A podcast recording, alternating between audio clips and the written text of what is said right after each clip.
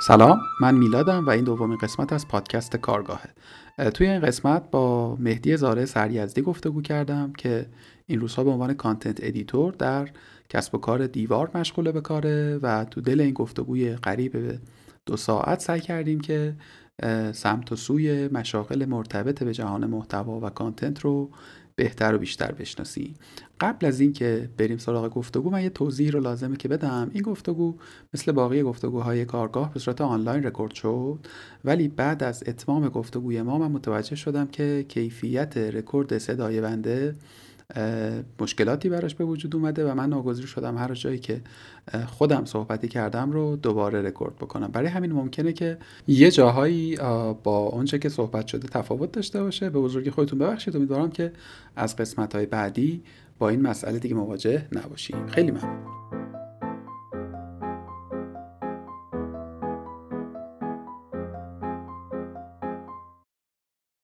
مهدی جان سلام. امیدوارم که خوب باشی. خیلی ممنونم از اینکه پذیرفتی که امروز در خدمتت باشیم و با هم دیگه گپ و گفت کنیم. سلام میلا جان. تو هم روزت بخیر و خسته نباشی. مرسی از شما که دعوت کردی و خیلی برام جذاب و خوشحال کننده است که صحبت بکنیم با هم دیگه. حالا در مورد مسائلی که مد نظرمونه. خیلی خوشحالم که می‌تونم با یه چند دقیقه گپ بزنم و با هم دیگه اش بکنیم. مخلصی خیلی ممنونم. مخاطبین در واقع کارگاه آدمایی که یا تجربه کاری ندارن یا اینکه به تازگی می‌خوان که در واقع در مورد مسیر شغلشون تصمیم بگیرن یا اون رو به نوعی طراحی بکنن. برای همین ممکنه برخی از سوالات من کمی مقدماتی باشه. می‌خواستم پیشا پیش ازت عذرخواهی کنم. با این مقدمه ازت می‌خوام که خودتو معرفی بکنی هر طوری که صلاح می‌دونی و به ما بگی که الان کجا مشغولی با چه سمتی و درگیر به چه کارهایی هستی. بسیار عالی. خیلی هم خوشحال میشم که حالا این دسته‌بندی مخاطبی که گفتی خیلی برای خودم جذابه و امیدوارم که صحبتامون براشون مفید باشه. من position الانم content editor بخش املاک یا vertical املاک دیوار هستم. به صورت حالا یک ساده ترین تعریف و نزدیک ترین تعریفی که توی فارسی میشه براش داد مدیر محتوا هست. مدیر محتوای vertical املاک دیوار. که حالا تعریف خاص خودش رو داره. بعدا در موردش بیشتر صحبت می‌کنیم. position ی که حدود چهار ماهی هست که در خدمت دوستانم توی تیم marketing شرکت آگه پردازان هوشمند هستم که حالا اغلب دوستان و مخاطبان به اسم دیوار پلتفرم آگهی دیوار میشناسنش. و این حالا توضیح از پوزیشنی که الان دارم کار می‌کنم. مرسی ازت اگه ممکنه به ما بگو که از کجا شروع کردی و کریر شغلی مرتبط و غیر مرتبط چگونه غیر مرتبط چگونه طی شد و چجوری به اینجا رسیدی؟ خب ببین حالا جالبه که غیر مرتبط رو هم پرسیدی. پس من یه توضیح برای غیر مرتبط هم بدم. من کارشناسی مکانیک گرایش ساخت و تولید خوندم و حالا بعد از اون وارد فضای کاری صنعت شدم. طراحی های مهندسی انجام می‌دادم طراحی صنعتی. و بعد از اون حالا علاقه ای که از همون دوره نوجوانی و جوانی به بحث فناوری و محتوای این حوزه داشتم اخبار این حوزه مثل خیلی از نسلای خودم همیشه میخوندم اخبار رو دنبال می‌کردم خصوصا وبسایت نارنجی احتمالا اکثر دوستان یادشون باشه نارنجی وبسایتی بود که همیشه کنار دست ما باز بود و میخوندیم اخبارش رو تا اینکه یه روزی آذر ماهی بوده. یادمه که دیگه دیدیم که اصلا نارنجی خبر جدید منتشر نکرد. حالا بعدا قصهش دراز شد نارنجی و از سرویس خارج شد. حالا آلترناتیو هایی که بعدا اومدن دیجیاتو بعدا متولد شد و زومیت هم که کار می‌کرد. از اون موقع دیگه ما باز هم میخوندیم. یعنی یکی از کارهای همیشگی من دنبال کردن این اخبار بود. دوست داشتم محتوای فناوری رو از اسمارت فون ها از لپتاپ از پردازنده ها همه اینها چیزهای جدیدی که میومد رو میخوندیم. تا اینکه یه زمان تصمیم گرفتم که حالا دست و کار خودم رو داشته باشم وارد حوزه برنامه نویسی شدم نصف نیمه و طراحی وبسایت رو هم کم و بیش انجام می‌دادم. حالا نمی‌شد اسمش رو کامل طراحی بذاری خیلی آماتوری بود کاری که می‌کردم. ولی باز همیشه نیم نگاهی به اینکه نقشی در محتوایی که می‌خونم محتوایی که دوست دارم نقشی از لحاظ تولید هم درش داشته باشم همیشه یک نیم نگاهی به این قضیه داشتم. این شد که شانسم رو امتحان کردم جاهایی که دوست داشتم زومیت رزومه فرستادم. حالا یکی دو باری که رفت و برگشت قبول نشد. اون کاری که ابتدا می کردم بعد از اون آیتی رسان رو باشون همکاری همکاری می‌کردم. چند ماهی اونجا بودم. یه connection ایی که تونستم توی لینکدین بسازم. وارد چند تا پروژه بازاریابی محتوایی شدم به عنوان نویسنده یا مترجم. بهتره بگم که کار می‌کردم و مطالب رو برای بلاگ تخفیف ها می نوشتم یکی دو هفته ای گجت نیوز بودم تا اینکه بعد آخر کار رفتم اونجایی که دوست داشتم. یک نمایشگاه MWC بوده. اگر که درست یادم باشه بهمن ماه زومیت بیشتر نیاز به نیرو داشت و از طریق یکی از دوستان باز اپلای کردم و این دفعه قبول شد. دیگه فعالیتم توی زومیت فقط یک وقفه شش ماهه متوقف شد. از سال 94 که توی اون شش ماه ما یک مجله یا اصفهان رو اندازی کردیم مجله چاپی به اسم دانش امروز که باز هم همون محتوای فناوری حالا با نیم نگاهی به حوزه استارتاپ ها و مدیریت چاپ می‌کردیم. شش, شش ماهی کار می‌کردیم حدود سه چهار شماره چاپ شد و دیگه اصفهان امروز نخواست اضافه ادامه بده به خاطر مشکلاتی که حالا فضای چاپ و کسب درآمد از اون از اون فضا داره. باز برگشتم focus کاملم رو گذاشتم روی زومیت. این دفعه به عنوان دبیر بخش کسب و کار زومیت حوزه کسب و کار مدیریت می‌کردم و دیگه امسال تصمیم گرفتم که یک تغییر مسیر بزرگتری داشته باشم و محتوا رو به صورت توی لول مدیریت و استراتژی دقیقتر دنبال بکنم. این شد که رسیدم به دیوار و حدود سه چهار ماهیه که الان اینجا فعال هستم خب من اینطوری می‌فهمم که تو با در واقع IT journalism شروع کردی و بعد کم کمک آمدی به سمت content و content marketing. بله بله. کاملا درسته. حالا IT journalist بعدا وارد فضای کسب و کارم. حالا اون بخشی که دبیر تحریریه بودم توی دانش امروز و بعد هم دبیر کسب و کار focus بیشتری توی فضای استارتاپی داشتم. محتوای اون حوزه هم به صورت گزارش هم به صورت تحلیل می نوشتم و نویسنده ها رو مدیریت می کردم ولی marketing مخ... با focus کامل روی content marketing چند ماهی بود که مطالعه داشتم و از این سه چهار ماه دیگه اومدم دقیقا توی حوزه کانتنت مارکتینگ ببین این اتفاقه در بین بچههایی که توی media کار می‌کنن حالا به عنوانهای مختلف. مترجم خبرنگار خبرنویس گزارش نویس و امثالهم که مرز خیلی مشخصی هم من حداقل ندیدم که رعایت بشه. یعنی معمولا بچه‌ای که تو media کار می‌کنن همه این کارا رو انجام میدن. خیلی هاشون گرایش پیدا می‌کنن به سمت یا حالا سمت content marketing و فضاهای بازاریابی یا به سمت روابط عمومی. چقدر فکر می‌کنی مقدمه خوبیه برای ورود به این دو فضا فضای کار در رسانه؟ ببین اگر که درست یادم باشه کتاب Epic Content Marketing یا بازاریابی پرمحتوا یا جو پولیتزی میاد دقیقا به همین مسیر اشاره می‌کنه و به این می‌رسه که content marketing داره به مرحله می‌رسه که هر شرکتی باید یک رسانه داخل خودش داشته باشه و تیم تحریریه ای داشته باشه جوری مدیریت بشن دقیقا شبیه به تیم به هیئت های تحریریه توی رسانه ها توی مجله ها و روزنامه هایی که قدیم داشتیم. و دقیقا این مسیر از ژورنالیسم به content marketing رو یک مسیر کاملا طبیعی می‌دونه. چیزی که من خودم برداشت کردم از حالا تجربه‌ای که داشتم و جاهایی که اون سابقه ژورنالیستی به سابقه به content marketing هم کمک کرد. اینه که شما وقتی توی فضای رسانه کار می‌کنی با اغلب چالش های content روبرو هست. اینکه شما باید مطالب رو سر time برسونی بعد بتونی lead خوب پیدا بکنی برای محتوایی که می‌خوای تولید بکنی محتوایی که تولید می‌کنی جذاب باشه هماهنگی خوبی با تیم های طراحی داشته باشی. تو هیئت تحریریه که هستی با ویراستار باید نزدیک باشی زبان رسانه رو درک بکنی. دقیقا این چیزهایی که دارم میگم هر کسی که می‌خواد وارد این حوزه بشه یک شروع بسیار عالی خواهد بود و اون شتاب و momentum ی که شما توی هیئت های تحریریه می‌بینی حالا توی هر رسانه حالا رسانه tech می‌خواد باشه خبرگزاری می‌خواد باشه اون شتابی که اونجا می‌بینی دقیقا تو رو آماده می‌کنه که با یک سرعت و یک نظم خوبی بیای و بخش marketing رو بتونی بهتر مدیریتش بکنی. من مسیر به صورت تجربی این رو اومدم و بعد هم که حالا مطالعه کردم دیدم که واقعا مسیر okay و مناسبیه برای این حرکت. چرا کتاب خوبی رو معرفی کردی؟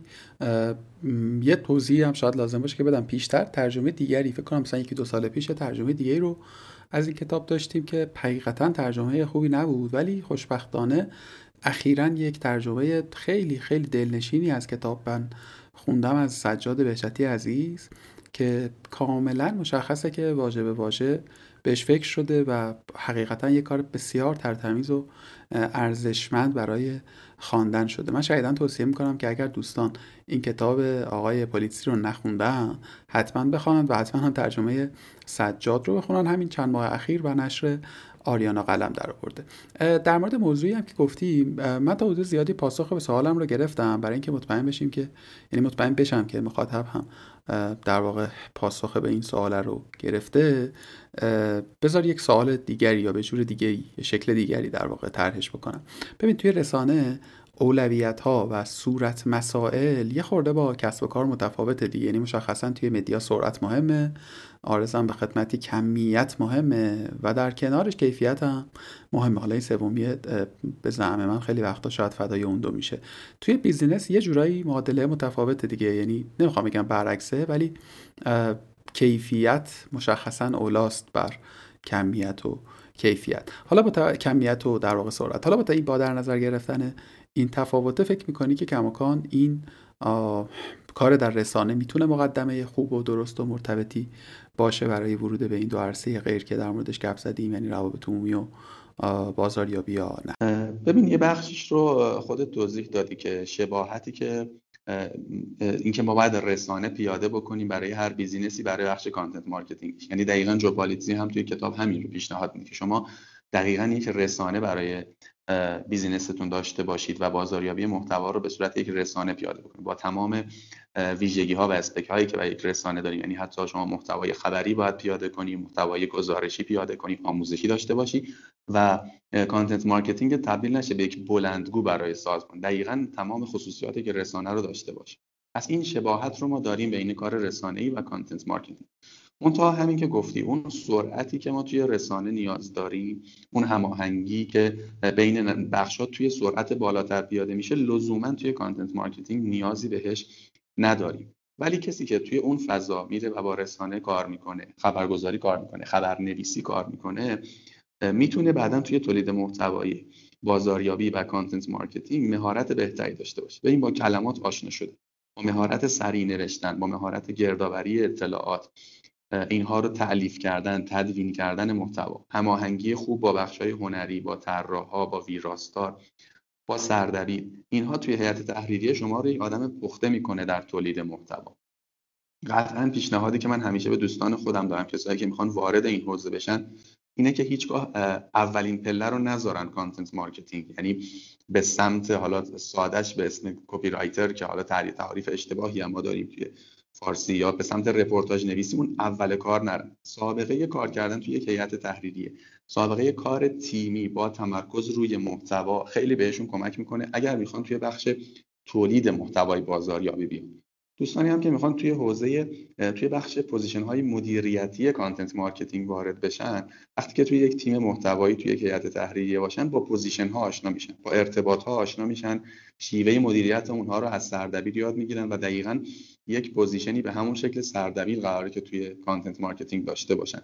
پس آشنایی کار تیمی و این تجربه روزانه و همیشگی که شما با محتوا توی رسانه داری بعدا توی content marketing قطعا بهت کمک می‌کنه و باز هم میگم پیشنهاد اینه که دقیقا از همون مسیر بیای و اونجوری خودت رو آماده بکنی برای کار کردن توی حوزه محتوا. خیلی ممنونم ازت. خیلی توضیح تو دوست داشتم و خیلی درست دونستم حقیقتا. یه کتاب دیگه هم به ذهنم رسید. خیلی با ربط به این بحث الانمون.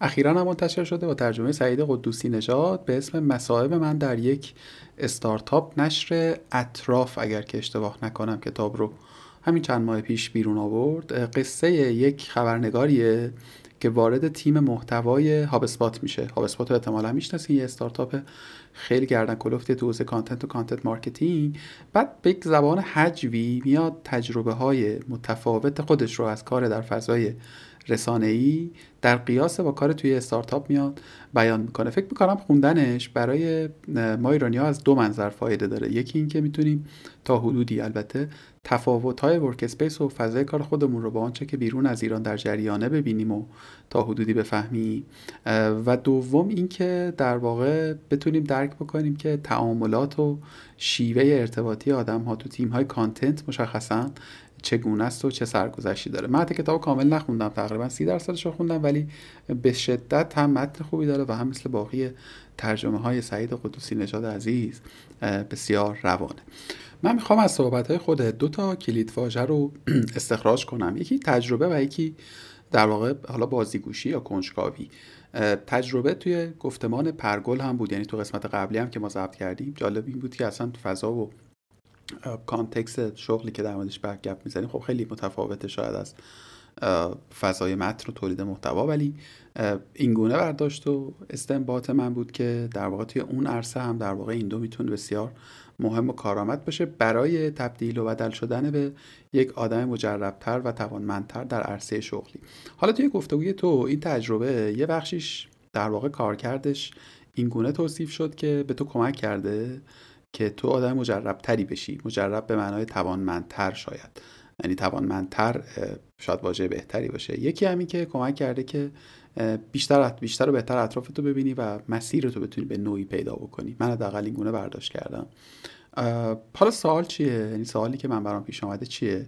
اینه که مهدی زاره این سال پیش که کریرش رو آغاز کرده در ابتدا خودش مخاطب رسانه بوده. یعنی یک جمله جذابی گفتی گفتی که نارنجی همیشه اون گوشه بود. یعنی نشون میده که تو این کنجکاویه همراه با اون علاقه و پشنیته تو رو در ابتدا تبدیل کرده به مخاطب رسانه. بعد از جایی از زمان هم تصمیم گرفتی که حالا خودت هم به عنوان پدیدآورنده درگیر تولید بشوی. برای یه آدمی که امروز در جایی هست که تو چندین سال پیش بودی و این علاقه ها رو در خودش دیده این کنجکاویه رو در خودش پیدا کرده و می‌خواد آغاز بکنه کریری که امروز تو در میانه اونی. توصیه یا پیشنهاد چیه؟ مشخصا برای نقطه آغازش. یعنی فکر می‌کنی که نقطه آغازش کجا باید باشه و در ابتدا باید چه بکنه؟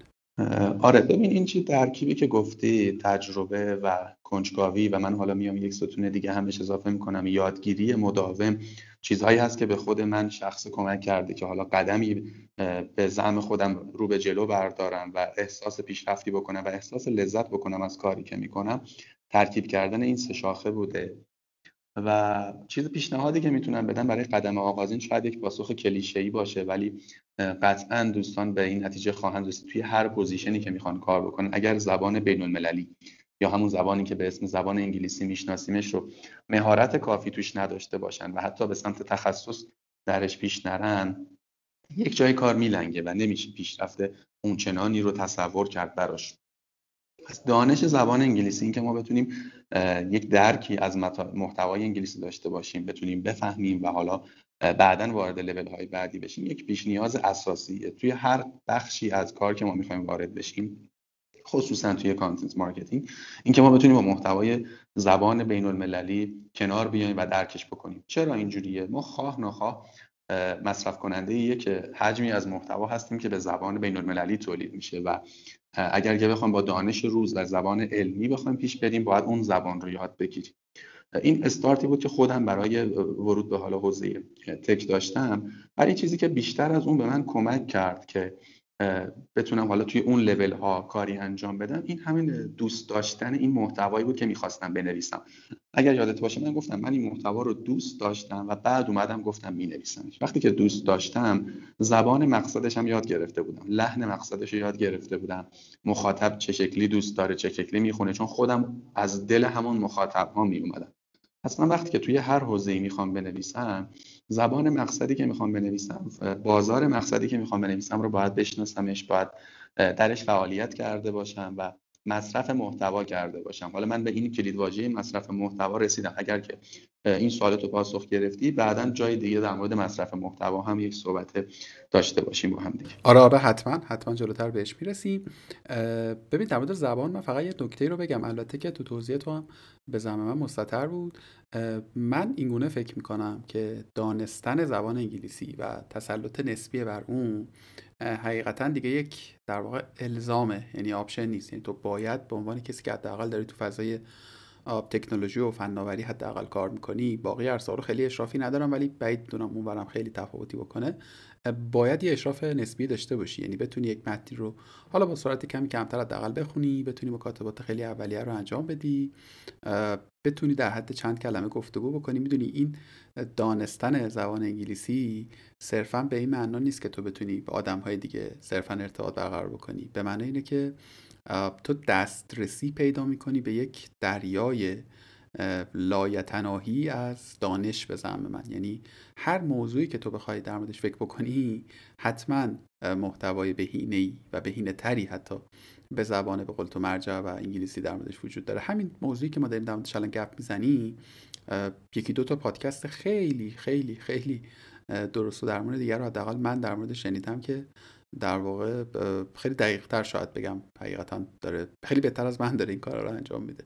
و موضوعات دیگه هم به همین منوال خب برگردیم روی بحث خودمون. ببینید یک دوباره یک کلید واژه دیگه ای داشتی که اون رو هم من دوست می داشتم و دارم به اسم دیسکاوری نمی‌دونم معادلشی میشه. مثلا گشت و گذار یا یه چیزی شبیه به این.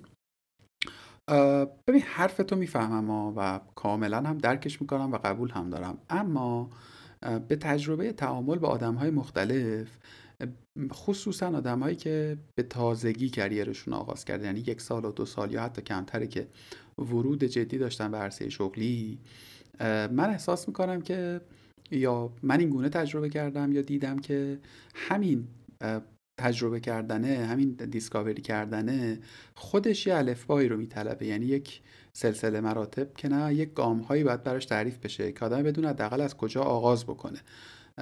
مشخصا می‌خوام بگم که این چیزی که ما به اسم مهارت دیسکاوری شاید ازش یاد می‌کنیم الزاما چیزی نیست که همه آدم ها فیزات داشته باشن. می‌دونی؟ یعنی بعد از یک جایی از ماجرا شروع بشه. تو اینو چجوری می‌بینی؟ یعنی اولا با من موافقی یا نه؟ و بعد بگو که فکر می‌کنی که آدم ها چجوری می‌تونن این توانمندی رو در خودشون به وجود بیارن؟ به عبارتی من توی صحبت تو تونستم یه مثلا رودمپی رو در بیارم. مشخصا فرد اول باید در مورد مقدار و میزان علاقه و میلش به اون حوزه به یک اطمینانی برسه. بعد مثلا کمی روی مهارت زبان انگلیسیش کار بکنه. بعد مخاطب رسانه بشه و حالا اگه گام های بعدی داره. ممنون میشم که به همون بگیم ببین برداشتی که کردی. حالا این صحبت آخر استپایی که گفتی تقریبا درسته. یعنی همون چیزی بود که مد نظر من بود. ولی می‌خوام یک چلنج اینجا بیارم توی صحبتات این که میگی دیسکاوری و علاقه من بودن به کشف کردن رو اگر یک فردی نداشته باشه چی کار بکنه؟ شاید به صورت بیرحمانه ای باید بگم که وارد این حوزه نباید بشه خصوصا وارد حوزه محتوا. ببین حوزه محتوا حوزه وسیعیه. یعنی شما کارهایی که قراره بهت, بهت ارجاع داده بشه و کارهایی که قرار بکنی شاید توی تمام حوزه های کسب و کارها باشه. یک روز ممکنه با یک کسب و کار پزشکی کار بکنی یک روز با یک کسب و کار cryptocurrency باشی. تجربه, تجربه هایی که من خودم داشتم. امروز دارم توی حوزه املاک کار می‌کنم.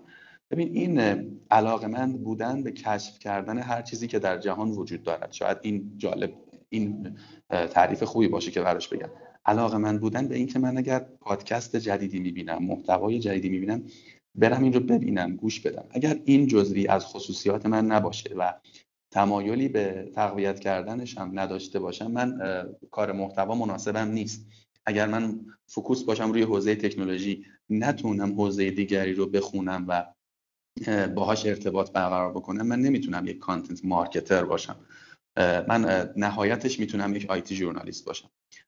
پس اگر که من علاقه به کشف کردن علاقه به یاد گرفتن رو نداشته باشم یک جای لنگ می‌زنم. بهترین مدرسه های copywriting دنیا هم نمی‌تونن منو به یک copywriter خوب تبدیل بکنن.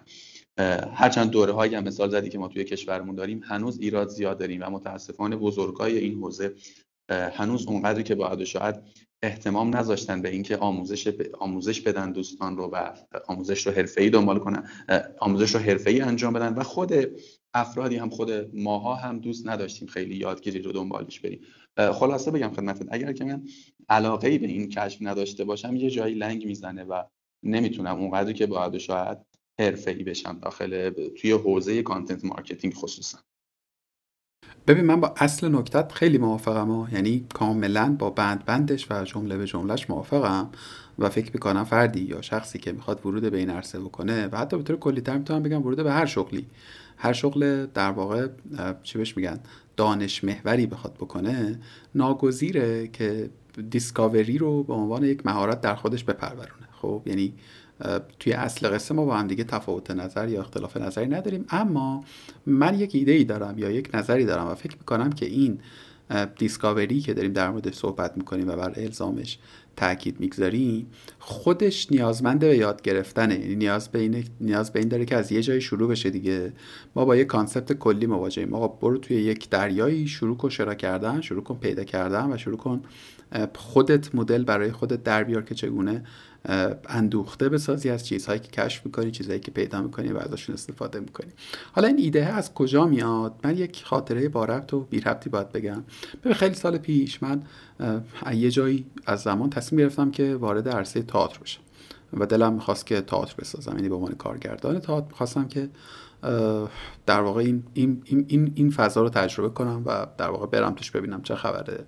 اتفاقا من خودم و حداقل آدم بازیگوش و کنجکاوی می‌دونم سعی کردم پیش از اینکه در کلاسی یا مدرسه تئاتری ثبت نام بکنم بخونم بگردم بجورم به قول مایزدیا و ببینم که چی می‌تونم پیدا بکنم و تا اونجایی هم که در توانم بود و منابع در اختیار واقعا اون کاری که می‌تونستم رو کردم. یعنی چند تایی کتاب خوندم چند تایی ارزم به خدمت که مقاله خوندم و می‌دونی می‌خوام بگم به زعم خودم اون کاری که می‌تونستم رو کردم. گذشت و گذشت تا من وارد یک مدرسه تئاتر شدم و به شاگردی آقای در واقع علی اصغر دشتی در آمدم. خیلی بعیده الان بشنوند ما رو ولی امیدوارم که اگر که شنونده ما هستن خوشحال و سلامت باشن. توی یکی از کلاس های درس در واقع در مورد اصلا همین سلوک می‌تونم بگم کنجکاوی در عرصه هنر ما یک گفتگوی مفصلی داشتیم و اونجا چراغهایی در ذهن من روشن شد. یعنی به شکل مشخص علی اصغر دشتی برای ما یک مسیری تعریف کرد که تو اگر می‌خوای در عرصه کارگردانی تئاتر فعالیت بکنی قبل از اینکه اصلا هر کاری بکنی باید بری ببینی باید بری صد تا مثلا تئاتر ببینی باید بری انتا نمایشنامه بخونی باید بری این کار رو بکنی. و این کار نظاممند بودا.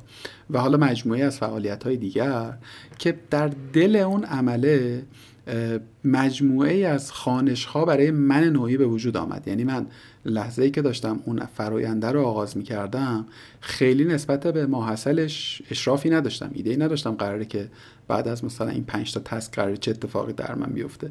ولی در از میانه به بعد تازه دوزاریم افتاد. می‌دونی من دنبال یه, یه مسیرم یه مدلم یک چیزی هم که به آدم ها بتونیم اگر که بشه البته در بر اثر تجربه تو بتونیم به آدم پیشنهاد بدیم بگیم که آقا این کاره رو این توانمندیه رو با این مدله می‌تونی در خود ایجاد بکنی. آره میلا جان ببین دقیقا مثالی که زدی من گفتم کلید واژه مصرف محتوا رو می‌خواستم بگذارم. دقیقا مصرف محتوا جوابیه که میشه به این سوال داد و به این چلنج که میگی از کجا دیسکاوری رو شروع کنن. مصرف محتوا جوابی که دادی. و دقیقا پیشنهادی که گفتی استادت هم داده این بود که برید تئاتر ببینید. شما می‌خواید تئاتر کارگردانی بکنید باید صدها تئاتر ببینید. باید صدها نمایشنامه خونده باشید.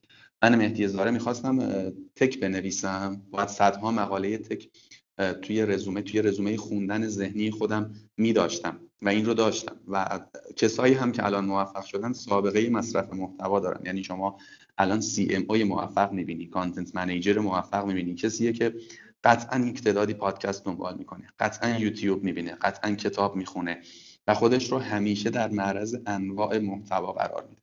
مثال میگم کسی که بهش پیشنهاد میشه که بیا برای یک وبسایت پزشکی مقاله بنویس اگر این دوستمون ساعتهای غیر کاریش رو نشینه یوتیوب ویدیوی پزشکی ببینه توی اون حوزه نره پادکست دنبال کنه نره مقاله بخونه نمی‌تونه این کار رو خوب انجام بده. پس استارت کار ما اینه که حوزمون رو پیدا بکنیم و بریم اول مصرف داشته باشیم.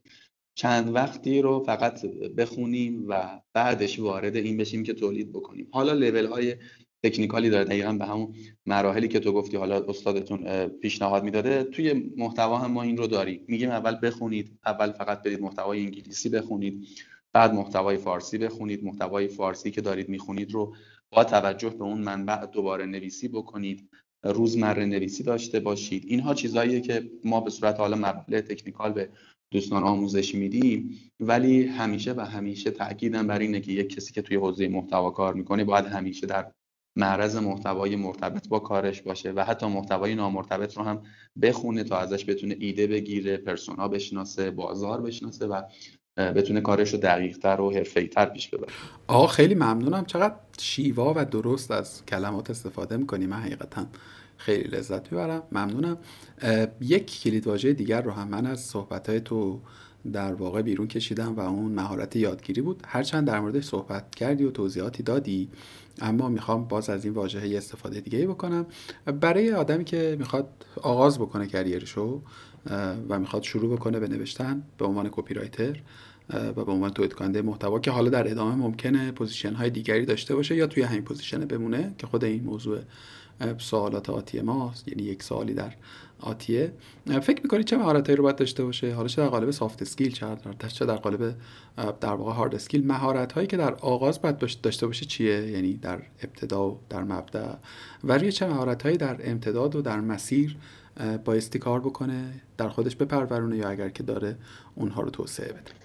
بسیار عالی. من مهارت نرم رو یک مهارت نرمی که همیشه روش فوکوس دارم رو می‌ذارم آخر کار میگم. حالا مهارت های فنی رو اول در موردش صحبت بکنی. ببین آشنایی با هر دو زبان مبدا و مقصد که قطعا باید جز مهارتهایی باشه که ما یاد می‌گیریم. زبان مقصد خیلی وقتا خیلی مهمتر میشه. ما نویسنده ای داریم که محتوا رو میره ترجمه می‌کنه. قطعا فهمیده که اون نویسنده انگلیسی زبان چه منظوری داشته ولی محتوای ولی زبان مقصد رو نشناخته و مخاطب مقصد رو نمی‌تونه براش بنویسه. چرا؟ چون با اصول نگارش فارسی آشنا نیست. ساده ترین چیزی که یک نویسنده باید بلد باشه اصول نگارش فارسی اهم از کلماتی که به کار می‌بره نباید به کار ببره. شناخت زمانها شناخت علائم نگارشی. اینها رو باید یاد بگیره تا دلتون هم بخواد کتاب هست من بهترین کتابی که همیشه به دوستان معرفی می‌کنم.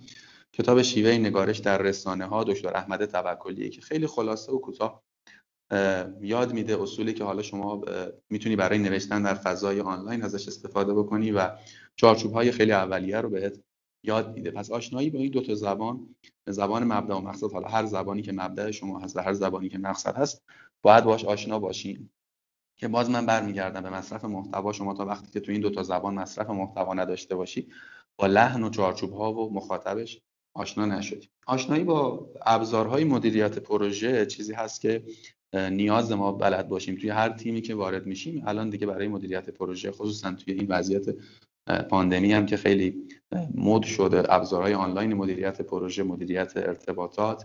ساده ترینش ترلوه که ما پیشنهاد می‌کنیم دوستان حداقل کار کردن برای وظایف شخصی رو برن باش یاد بگیرن که بتونن حالا توی پروژه ها بهتر کار بکنن. آشنایی با حالا CMS های معروف که هر شرکتی ممکنه بنا به استراتژی خودش انتخاب بکنه ولی اغلب استارتاپ ها و شرکت ها توی ایران از وردپرس استفاده می‌کنن برای به عنوان سیستم مدیریت محتواشون.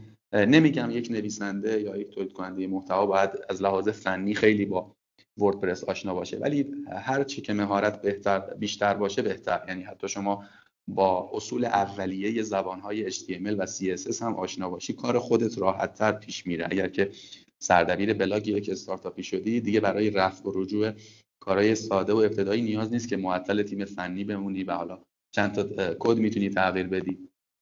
و باز ابزارهای دیگه که باید دوستان یاد بگیرن اگر که نمی‌خوانم حتی وارد حوزه SEO یا تعریف فارسی SEO بشن به هر حال باید تا حدودی با ابزارهای آنالیز مثل Google Analytics و Search Console آشنا باشن.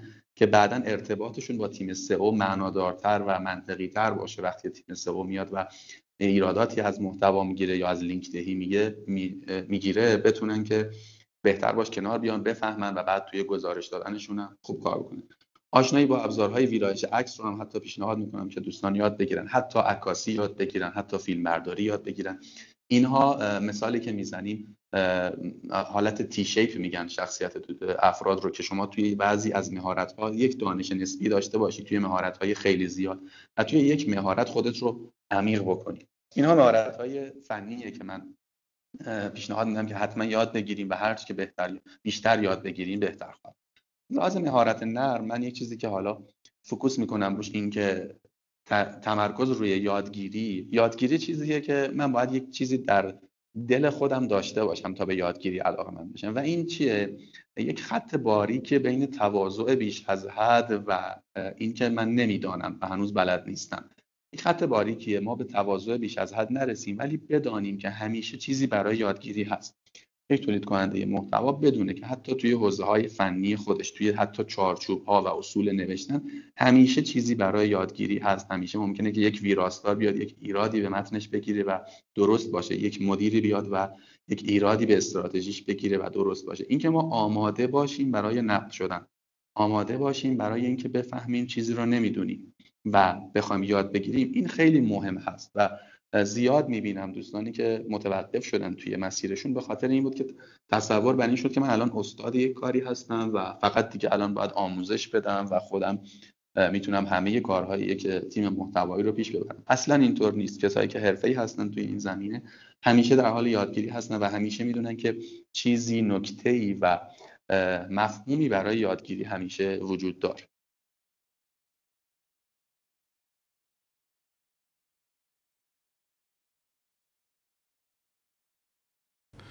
چقدر نکته درستی گفتی و چقدر نکات در واقع درستی گفتی. من یه چیزی فقط اگر که بخوام بهش اضافه بکنم این میل به یادگیریه. من فکر می‌کنم که برای همه مشاغل واقعا لازمه و هر کسی توی هر کریر رو توی هر موقعیت شغلی که هست و توی هر لولی واقعا. شعار و اینا هم نیست. جدا بهش با بهش بهش باور دارم و معتقدم. همواره باید خودش رو توی موقعیت بدونه که آقا یه چیزایی هست. که من نمی‌دونم. یعنی باید بدونه که نمی‌دونه. و وقتی که این آگاهیه رو داشته باشه اونجاست که تعمق آغاز میشه. اونجاست, اونجاست که گشت و گذار آغاز میشه. اونجاست که تلاش برای پیدا کردن و فهمیدن آغاز میشه. نمی‌دونم تو همینجوری یا نه ولی من یه وقتایی که مواجه میشم با یه چیزی که نمی‌دونم اذیت میشم. یعنی شاید اصلا چیز خیلی چیز مهمی نباشه. ولی واقعا تا نرم و نفهمم و پیداش نکنم آرام و قرار نمی‌گیرم. حالا توی کار محتوا این قصه از کجا به نظر من اهمیت دوچندانی پیدا می‌کنه؟ اونجا که اصلا رسالت ما فهموندنه. یعنی رسالت کار کسی که درگیره به متنه درگیره به نگارشه اینه که از طریق واژگان از طریق واژه آرایی مفهوم و معنا یا منظوری رو به مخاطب برسونه. یعنی توی که بالفرض داری توی مثلا ورتیکال املاک کار می‌کنی هدف اینه که در واقع بتونی مقاصد اون کسب و کار رو به شیوهی بهینه و از دل کلمات به دیگری منتقل کنی. طبعا تو در کار نوشتن نیاز به مهارت افزایی در یک مسیره ولی در کار صنعتی که ورود کردی مسیرش متفاوته دیگه و این نیاز به گفتگو داره نیاز به تعمق داره و نیاز به جستجو کردن. و صادقانه می‌خوام بهت بگم چقدر کمیابند آدم هایی که به این آگاهی رسیدن و این مهارت لازم رو در خودشون ایجاد می‌کنن. یه چیز دیگه ای هم که بی ربط البته اما به ذهنم می‌رسه که میشه ربطی بهش داد اینه که چیزی که دغدغه شاید خیلی از ماها باشه اینه که بتونیم work life balance برقرار بکنیم مثلا زندگی شخصیمون رو از زندگی کاریمون تفکیک بکنیم. اینم از اون در واقع unpopular opinion های منه و اون اینکه معتقد نیستم راست رو بخوای حداقل در دوره و زمانه حاضر خیلی ممکنه. یعنی فکر نمی کنم دیگه خیلی شغل شغلی رو بشه پیدا کرد که بتونه بگه آقا من نه صبح شروع می‌کنم مثلا تا پنج بعد و پنج به بعدم میرم یه کارهای دیگه می‌کنم. شایدم بشه ها ولی اگر که بشه نه توی اون شغله احتمالا خیلی توفیق عجیب و غریبه به دست میاد. و حتی اگرم که بیاد به فرض محال شاید دیگه همراه با لذت نباشه. یعنی تو اون بخش اصلی زمانت رو داری صرف کاری می‌کنی که خیلی هم باهاش ارتباطی برقرار نمی‌کنی. من شخصا این خوششانسیه رو دارم که شغلم با اونچه که من رو سر کیف میاره اونچه که من رو خوشحال می‌کنه و برام تفریح محسوب میشه یکیه. یعنی من یه وقتایی آخر وقت مثلا بعد از ساعت کاری شروع می‌کنم به خواندن یک کتابی که بی ربط نیست به شغلم. حتی می‌تونم بگم کاملا مرتبطه. من اخیرا پیشتر مثلا غلط ننویسیم مرحوم نجفی رو خونده بودم دوباره شروع به بازخانیش کردم. اگر پادکستی میشنوم کتابی می‌خونم فیلمی می‌بینم روانی می‌بینم یا حتی گفتگویی می‌کنم. همین گفتگوه حتی می‌تونه توی همون قالبه بگنجه. می‌دونی یعنی می‌خوام بگم تفریح من به نوعی کارمه. یعنی توی کارم واقعا دارم تفریح می‌کنم و خوش میگذرونم. می‌دونی مواجه شدنم با موقعیت های کاری عموما برای برام خوشاینده حتی با چالشاش و برعکسش هم همینه. یعنی برعکسش هم استاق دارین اونجایی هم که دارم استراحت می‌کنم حتی به نوعی دارم کار می‌کنم. و اصلا هم حس اذیت و ناراحت بودن و ناخرسندی ندارم از این ممزوج شدن این دو بخش زندگی. چون میگم بر این باور نیستم که این دوتا اساسا لازم حداقل به تفکیکن و فکر می‌کنم چقدر خوبه که بشه شغلی رو انتخاب کرد که هم راستاست یا هم شکل با اونچه که ما رو خوشنود می‌کنه. خوشحال میشم نظر موافق و یا مخالف تو رو البته ببین این تجربه که الان یعنی این تعریفی که الان کردی اصلا جذابیت کار در حوزه محتوا. یعنی شما وقتی بدونی که کار چیه و چی کار می‌خوای بکنی و وظایف چیه توی حوزه محتوا اصلا تمام تفریحاتی که انجام میدی هم به رشدت کمک می‌کنه. من مثال می‌زنم. شما تفریحت فیلم دیدنه مثل خود من تفریحت سریال دیدنه. داری چی کار می‌کنی؟ داری دقیقا دوباره مصرف محتوا می‌کنی. بدون به صورت حتی خداگاه یا ناخداگاه اینها به دانش تو اضافه می‌کنی. یعنی حرفی برای گفتن توی اون حوزه پیدا می‌کنی. اصلا با مدل با شخصیت های جدید آشنا میشی با دنیای جدید آشنا میشی. تفریح شما کتاب خوندنه که خب بهترین تفریح برای یک فعال حوزه محتوا می‌تونه باشه. پس دوباره توی ساعت های تفریح هم داری به رشد خودت کمک می‌کنی. حتی تفریح های دیگه ای که یک آدم حوزه محتوا می‌کنه می‌تونه کمک بکنه. به یعنی به شخص من که کمک کرده و به دوستانی هم که همکار خودم هستم دیدم که حتی از اون دوره همی های دوستانه حتی از باشگاه رفتن از ورزش کردن چون همیشه دنبال این کشف و شهوده بودن و اینها بهشون ایده داده اینها بهشون زبان یاد داده بهشون مخاطب رو نشون داده. این جذابیت حوزه محتوا حالا اینکه گفتیم که ممکنه دوستانی بخوان وارد این حوزه ها بشن و تجربه ببینن من می‌تونم یکی از جذابترین خصوصیات حوزه محتوا رو بگم که کل زندگی شما میشه فضای یادگیری فضای کشف و شهود میشه و واقعا هم لذت می‌برید ازش. این مرزه اصلا شاید از بین بره. اون وقتهایی که داری کار می‌کنی هم دیگه تبدیل میشه یک جورایی به تفریح و لذت بردن و این اصطلاحی که من بعضی وقتا دارم این که عاشق صدای کیبورد باشی اینها برات پیش میاد و خیلی دنیای جذابی برات شکل ببین کاملا باهات موافقم و اتفاقا می‌خوام بگم که ببین محدوده به فضای محتوا هم نیست یعنی من دوستانی دارم در فضای design در فضای فنی در فضای product حتی که کاملا همین شکلی هن. یعنی شاید بگم بر اساس تجربه یا مثلا آزمون کردن شغل های مختلف از جایی مثلا به این شهوده یا خودشناسیه می‌رسن که این همون کاریه که من باید بکنم. اتفاقا مستاق که من از بچه های فنی مثلا دیدم خیلی جذاب تره یعنی من تجربه کار با همکار فنی رو داشتم که در یک موضوعی که اصلا در, در مربوط به بحث فنی نبوده ولی چون اون سابجکته براش جذاب شده در ساعتی خارج از ساعت کاری رفته خونده مطالعه کرده گشته سعی کرده سلوشن بسازه و اون چلنجر رو باز تاکید می‌کنم که خارج از اون کانتکست اون آدمه بوده. با روشی خیلی بهتر از روشی که احتمالا فرد مسئولش می‌خواست حل بکنه راهکار ساخت و در واقع مسئله رو حل کرد. می‌خوام بگم این در واقع یک نمی‌دونم اسمش بشه ویژگی گذاشت یا یک خودشناسی گذاشت که این ممزوج کردن تفریح و کار اتفاقا اصلا هم چیز بدی نیست به زعم من. می‌دونی؟ یعنی خیلی می‌تونه کارکردهای بانمکی داشته باشه. حقیقتا هم بخوام بگم یکی از معیارهای من برای دعوت و درخواست از آدم ها برای حضور در این پادکست حقیقتا همینه. یعنی سعی کردم دنبال آدم هایی بگردم که به این لول رسیدن یا حداقل تا جایی که من می‌دونم رسیدن. یعنی هم در مورد تو هم در مورد باقی بچههایی که باشو گفته شنود داشتم. خیلی جالبه با اینکه مشاغل از هم دیگه مستقلند و منفک یه سری در واقع جملات به نوعی تکرار میشه و یه سری مفاهیم هست که مثل اینکه یکسان واسه خود من خیلی جذاب و جذاب این قصه. یه چیزی رو تو گفتی در صحبتات که به قولی جانا سخن از زبان ما گفتی و اون نقد شنیدن دوستانی است که در کار تولید متن فعالند یا به طور کلی دستی به قلم یا کیبورد دارند. تجربه من حقیقتا خیلی تجربه دردناکی از این قصه و متاسفانه و شوربختانه آنچه که من در واقع دیدم اینه که عمدتا بچه های این نرسه کمتر میل به بازخورده منفی شنیدن دارن یا کمتر روی خوش به بازخورده منفی نشون میدن. در واقع اینجوری که من فهمیدم حالا ممکنه واقعیتش که اشتباه هم باشه ها. خصوصا بچههایی که یه خورده مجربترن یه خورده سابقه و رزومه مفصل تری دارن وقتی که با مشتری و مخاطبی مواجه میشن که نسبت به متنشون نقد داره یا نسبت به متنشون مسئله منده معمولا خیلی تلاشی نمی‌کنن برای فهمیدن منظور در واقع درخواست کننده در این خصوص تو چی فکر می‌کنی؟ تو چه تجربه داری و چقدر با این فرض من یا تجربه من موافقی؟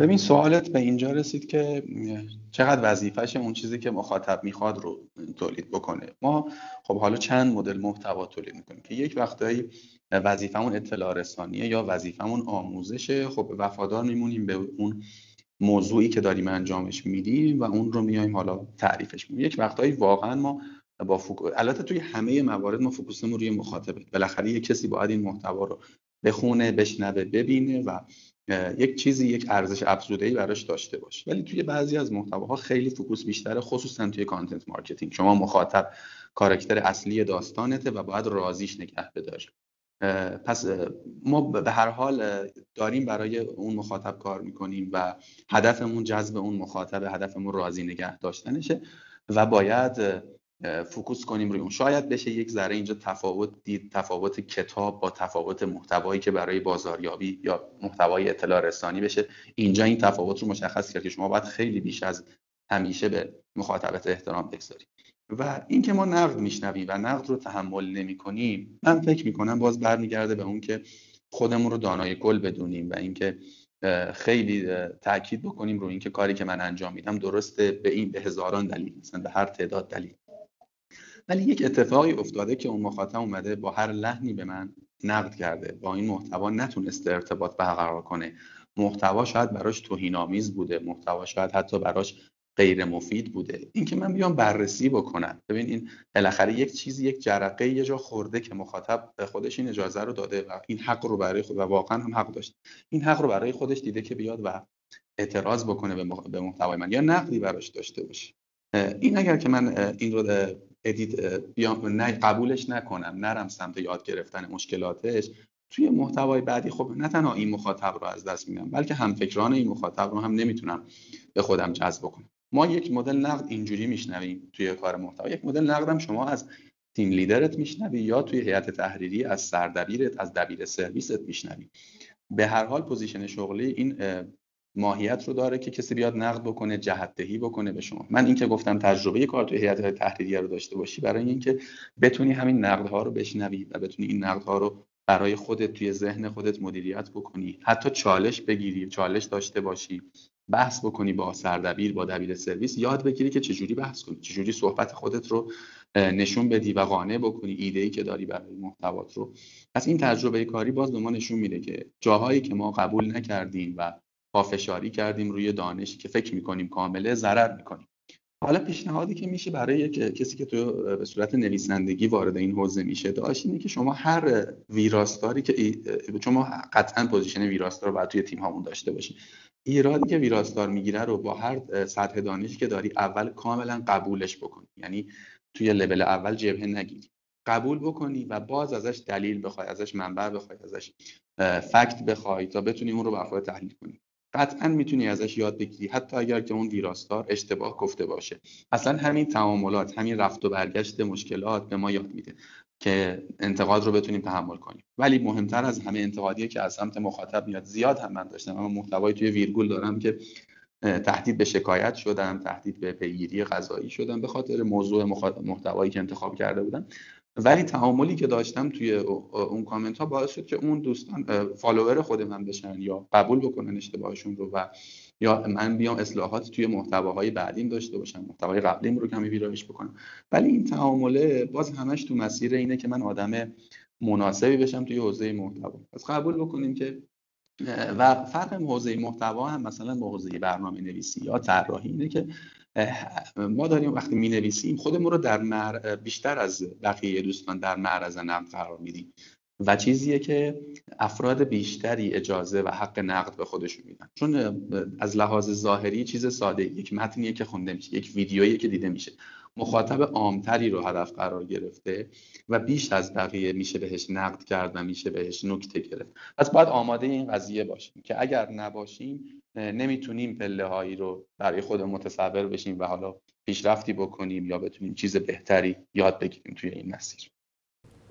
ببین یه حالت سومی هم وجود داره که البته تا حدود زیادی نزدیک به حالت اولی که تو گفتی اما تفاوتهایی در دلش هست. و اون اینکه نویسنده ممکنه متن درستی رو تولید کنه درست به معنای همسویش با قواعد و پروتکل ها و استانداردهای متنی و محتوایی اما به دلایلی که عمدتا هم دلایل شفافی نیست توسط درخواست کننده رد بشه. یعنی اینو راستش رو بخوایم ما توی نویسش خیلی تجربه می‌کنیم.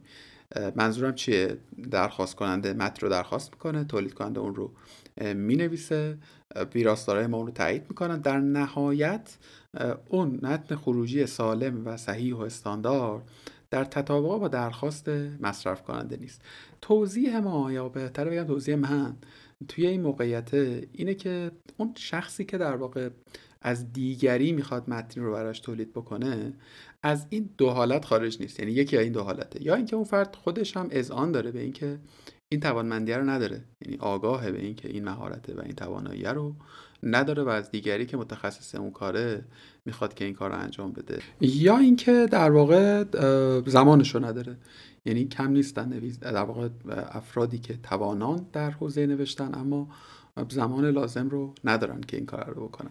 حالا چی موجب میشه؟ یعنی می‌خوام بگم اون کسی که اون سمت میز نشسته احتمال اینکه یعنی به عنوان درخواست کننده احتمال اینکه توانایی های کافی و مهارت لازم رو برای نوشتن داشته باشه خیلی زیاده. و همین خودش موجب میشه که نتونه درست درخواست بکنه. یعنی درخواسته در ذهن خودش خیلی شفاف و واضح و سالم نباشه. اینجا به زعم من هر دو سمت باید یک تلاشی بکنن که این مفاهمه رو بسازن. یعنی سمت کسی که بنای به درخواست داره بایستی این تلاشه رو بکنه که منظور و نیت و هدفش رو به شیواترین شکل ممکن به طرف مقابل انتقال بده. و سمت تولید کننده هم تلاش بکنه که این مفاهمه رو پدید بیاره و نمایان کنه. و خیلی هم راستش رو بخوای کار سختیه ها. و خیلی هم کار شاید یه وقتایی بگم انرژی گیریه انرژی بریه که تو متنی رو تولید بکنی و بعد متوجه بشی که اصلا به چیز دیگه ای منظور بوده یا آن چیز دیگری در واقع در نظر بوده. این تلاشه یا این قبل از تلاشه این آگاهی از الزام به این تلاش به نظر من لازمه کاره و کمک خیلی خیلی زیادی می‌کنه برای اینکه این موقعیت بتونه اساسا به وجود بیاد و مخرجش یک موقعیت نه برنده برنده به زعم من که یک موقعیت خوشحال خوشحال به وجود بیاد. یعنی هم صاحب محتوا یا مصرف کننده نهایی محتوا بتونه به اون محتوا نیاتش رو برطرف بکنه و برآورده بکنه و هم تولید کننده بتونه متن اثرگذاری بسازه. می‌دونی؟ یعنی من به عنوان کسی که گاهی دستی به قلم می‌برم خیلی برام مهمه که اون متنی که دارم می نویسم اون چیزی که دارم می سازم کار بکنه. یعنی مطمئن بشم که کار می‌کنه. آره تعریفی که حالا میگم شما سمت سفارش محتوا و تولید محتوا تعریفش کردی کاملا درسته. همینه. و اینکه دقیقا تو و اینکه گفتیم سفارش دهنده یعنی شما گفتی که سفارش دهنده باید بدونه که چی می‌خواد و باز هم این یک مقدار میاد سمت تولید کننده که این تلاش رو داشته باشه که به همون سفارش دهنده یاد بده که چی از من بخواد و چه چیزهایی رو به من بگو تا من برات انجامش بدم. این تعامله دقیقا باید باشه بین طرف و قطعا باید آماده این باشیم که در شروع کار محتوا برای هر پروژه‌ای برای هر کاری این تفاوت فهما هست و باید تلاش بکنیم که رفعش بکنیم برسیم به یک زبان مشترکی که بشه بهتر کار رو پیش درسته؟ کاملا باید موافقم.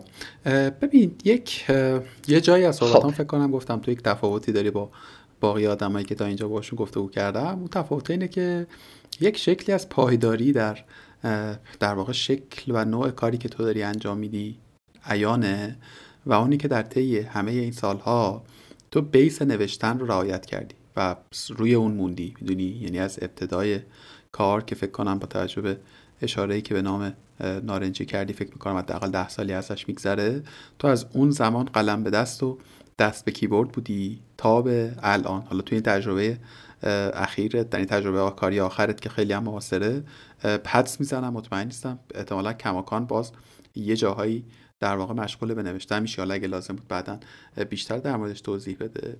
و این رفتار مرسومی نیست حقیقتا در آدم هایی که با تجربه تو تو کار محتوا و تو حوزه محتوا مشغول به کارن.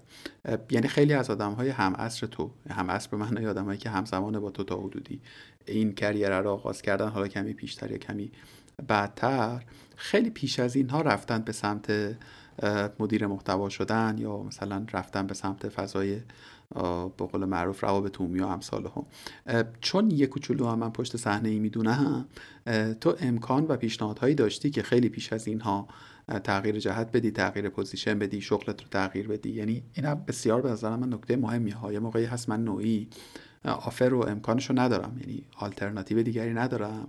ولی من می‌دونم که تو داشتی. یعنی تو این رو آگاهانه انتخاب کردی و خودت خواستی که توی این position بمونی. و به نظر من خیلی جای مهمیه برای آدمایی که احتمالا این رو میشنون و توی این حوزن و توی این شغلن. چی شده؟ یعنی چی شده که این تصمیم رو گرفتی به طور کلی؟ و سوال رو اگه بخوام کلی تر باز بپرسم فکر می‌کنیم مسیر رشد شغلی یک کسی که درگیر فضای متنه چی یا چیا می‌تونه باشه؟ مشخصا تو انتخابت حداقل در دهه اول کارت رشد به قول معروف سلسله مراتبی نبوده. در مورد این اگر که گپ بزنی منو ممنون خودت می‌کنی. بسیار مالی لطف داری به من. ببین اینکه حالا من پایداری داشتم توی این حوزه چیزیه که شاید نشه از همه انتظار داشت که به این شناخته برسن و خود من هم شاید بتونم بگم از خوششانسیم بوده که حوزه ای رو انتخاب کردم که بعدا دیدم که می‌تونم توش پایدار باشم. ببین این که هنوز خیلی چیز برای کشف کردن هست یکی از دلایلیه که من جاهای دیگر رو نخواستم امتحان بکنم. یعنی هنوز اینقدر این دنیا بزرگ هست که جا برای کشف کردن منظورم دنیای محتواست. اینقدر دنیای بزرگی هست که چیز برای کشف کردن و مفاهیم ناشناخته هنوز خیلی برای خودم داره. position ی که الان دارم هم قطعا در کنار مدیریتی که در, در روی تیم محتوا دارم قطعا نوشتن هم جزء وظایفی هست و جاهایی باید یادداشت نویسی بکنم باید گزارشی بنویسم و همیشه این رو خواهم داشت توی مدل کاریم و حتی اگر که زمانی position ی غیر از نوشتن هم باشه نوشتن جزء کارهای همیشگی من خواهد بود. ببین اینکه جاهای دیگه بوده بله. ببین یک شناختی هست بذار من این رو توضیح بدم. ما متاسفانه focus ی که اکثر رسانه ها توی این دهه ها داشتن هم بین المللی هم داخلی حالا داخلی بیشتر چون ما هنوز فضای استارتاپیمون به اون بلوغی که باید و شاید نرسیدیم. focus همیشه روی founder ها روی CEO ها یا حتی سی لول های دیگه بوده و از لحاظ رسانه ای از لحاظ حتی اینکه نشون بدیم درآمد خوبی دارن جایگاه اجتماعی خوبی دارن focus روی این موارد بوده و شاید نسل نوجوان و جوان ما به این نتیجه رسیده که آقا باید کارآفرین بشیم باید استارتاپ داشته باشیم باید یک جای CEO بشیم مدیر عامل بشیم و فقط توی این position ها میشه موفق یا حتی اگر کسی دنبال شهرت باشه فقط توی این موارد میشه مشهور شد. این ظرف رسانه‌ای ما ظرفیه که هنوز داریمش و شاید تو همه جای دنیا هم هنوز باشه یک همچین حالتی. این که من به این نتیجه رسیدم. این و باعث شد که خود من هم توی یک دوره تمایل داشته باشم که آره یک استارتاپی راه اندازی بکنم و حالا کوفاندر یا فاندر باشم و یک تجربه اینجوری داشته باشم. ولی به این نتیجه رسیدم که خود من آدم این فعالیت نیستم. یعنی به این شناخت شخصی رسیدم که کارآفرین بودم. در کنار تمام مفاهیمی که قابل یادگیری هست یک مفاهیم ذاتی و یک استعدادهایی و یک علاقمندی های خاصی داره. من علاقمندی هامو پیدا کردم. یعنی position خودم رو در آینده همیشگی خودم دیدم. می‌دونم که کجای سازمان ها خواهم ایستاد. توی بزرگترین سازمان ها هم اگر که کار می‌کنم که الانم افتخار کار کردم دارم اینه که جای خودم رو می‌دونم و اصلا به دنبال تغییر این position نیستم. چون توی علاقه مندیم پیدا شده که آقا یک position بالاتر یا پایینتر می‌تونه من رو مثلا خوشحال نکنه. مسیری که می‌تونم پیشنهاد بدم برای کسی که توی حوزه محتوا وارد میشه مسیری هست که شما می‌تونید توی هر کدوم از position هایی که وارد میشی توی همون position بمونی حتی از لحاظ درآمدی بدون اینکه position تغییر بدی درآمد بهتری داشته باشی. حتی پیشرفت شخصی و پیشرفت دانشی زیادی داشته باشی. شما می‌تونی یک نویسنده بمونی برای همیشه. حالا من یک تغییر position ی به سمت دبیر بودن از همون سالهای پیش خیلی وقت پیش رفته بودم که دبیر تحریریه مجله بودم دبیر بخش کسب کار بودم یک لولی از مدیریت رو تجربه می‌کردم. ولی می‌تونی فقط هم نویسنده باشی و نویسنده خیلی خوبی باشی. اگر هم بخوای که position های متعدد رو تجربه بکنی حالا من با اینکه لول بندی بکنی position ها رو مخالفم ولی یک همچین ساختاری رو میشه پیش بینی کرد که شما می‌تونید دبیر شدن رو دبیر یک سرویس بعدا content editor vertical ها رو مد نظر داشته باشی. content CMO رو مد نظر داشته باشی. یعنی بیای content manager بشی بعد بری CMO بشی یعنی chief marketing officer و یا مدیر بازاریابی یک سازمانی بشی. حتی به مدیر عاملی کسب و کاری که در حوزه محتوا هست می‌تونی فکر بکنی. این این position هایی که دارم میگم چیزهایی که واقعا هر کدوم یک پیش نیازهای شخصی داره. یعنی آدم باید برسه به علاقمندی خودش به مهارت خودش به اون آینده ای که برای خودش می‌بینه. باز هم تاکید می‌کنم که همه قرار نیست مدیر عامل بشن همه قرار نیست CMO بشن و یک افرادی شاید تو لول پایین تر از لحاظ اسمی بتونن کارایی بهتری از خودشون نشون بدن. وقتی به این شناخته برسیم اینها رو می‌تونیم انتخابش بکنیم.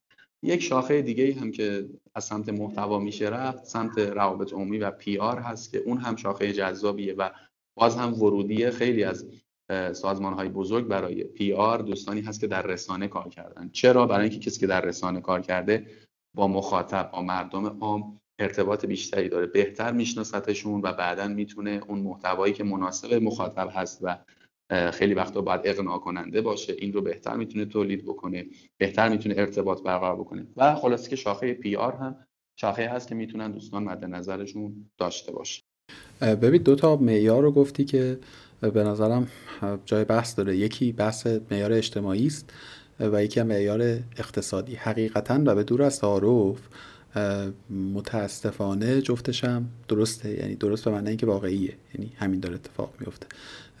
فردی اگر که بخواد در واقع توسعه بیابه به لحاظ درآمدی قطعا تنها راهش نیست. یعنی هم من و هم تو نویسندگانی رو می‌شناسیم که شاید از خیلی از مدیران مثلا محتوا عدد خالص دریافتشون خیلی عدد بزرگتریه.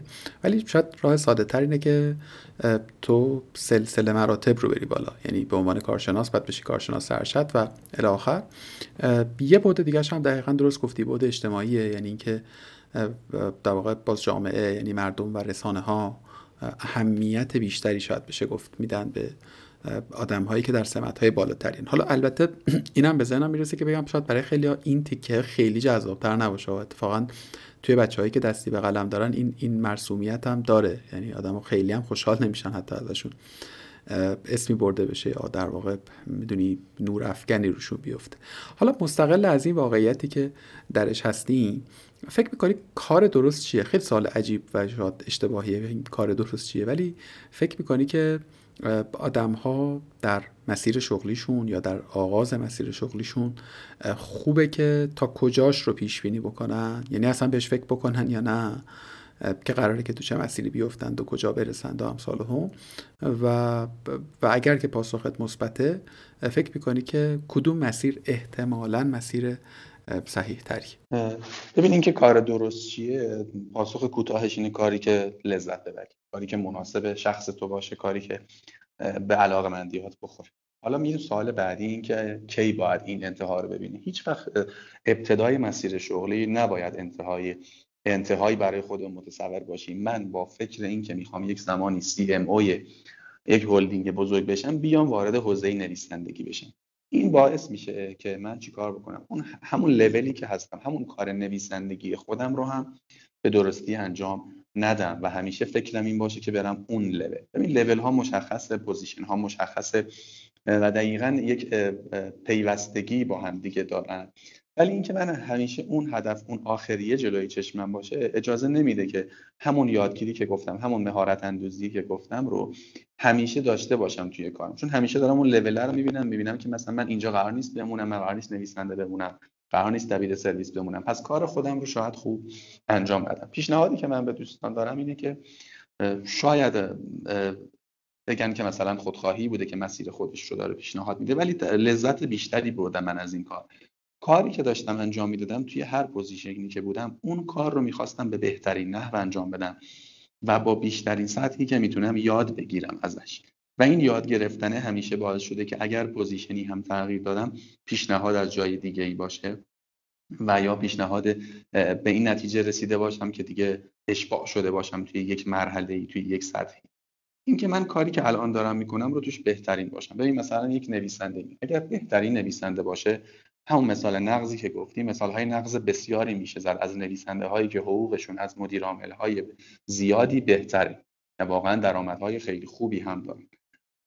پس ممکنه که این مسیر موفق بشه حالا حتی اگر تو این نویسندگی موفق شد و درآمد خوبی نویسندگی حرفه‌ای شد و درآمد خیلی خوبی هم نتونست پیدا کنه برای رفتن به مرحله بعد آماده تره. یعنی یک پایه خیلی قوی برای خودش درست کرد. باز به طور خلاصه بگم ما آخر position شغلیمون رو نباید همیشه بذاریم جلوی چشممون. باید همیشه تلاش این باشه که تو جایی که هستیم بهترین باشیم بهترین کار رو انجام بدیم و اینکه حالمون کجا خوب میشه دقیقا توی مسیر مشخص میشه. هیچ وقت نمیشه گفت که کسی از همون 20 سالگی 30 سالگی یا حتی 40 50 سالگی می‌دونه که چی حالش رو خوب می‌کنه. ما خیلی وقتا مسیر زندگیمون به اتفاقات به جرقه ها به تصمیمای ریسکیه که می‌گیریم و بذاریم که این جرقه ها خودشون یک حرکت هایی بکنن و مسیر ما رو به شکلهی جذابی داشته باشه.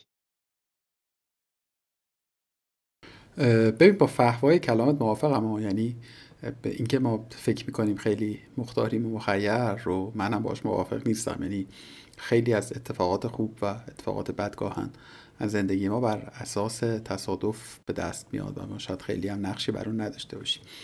اما یه نکته که وجود داره من این گونه فکر می‌کنم که خیلی هم نمیشه در واقع به حال خود رهاش کرد. یعنی فکر می‌کنم که مسیر شغلی اگر که در واقع برای خودمون قائل باشیم یک جایی از زمان باید بهش فکر بکنیم. یعنی باید بدونیم که داریم تو چه مسیری میریم. که اگر که نریم اتفاقا من فکر می‌کنم کاری که امروز داریم می‌کنیم رو هم به درستی انجام نمیدیم. یعنی برخلاف تو فرض من برای اینه که اگر که من یک پرسپکتیوی داشته باشم نسبت به آتیم اگر که یک حدود مطلوبی رو در ذهن داشته باشم امروز می‌تونم فاصله خودم رو باش بهتر و دقیقتر ببینم و بسنجم و اندازه بگیرم که آیا دارم تو اون مسیره میرم جلوتر یا نه. و قطعا برای اینکه بتونم طی مسیر بکنم ناگزیر و ناچارم که تو جایی که امروز هستم هم سعی بکنم بهترین ورژن خودم رو برسونم. به عبارت بهتر من هم موافقم که آره من کسی که تازه در کارش شروع می‌کنه طبیعی است که نتونه مثلا 20 سال آینده خودش رو پیش بینی بکنه.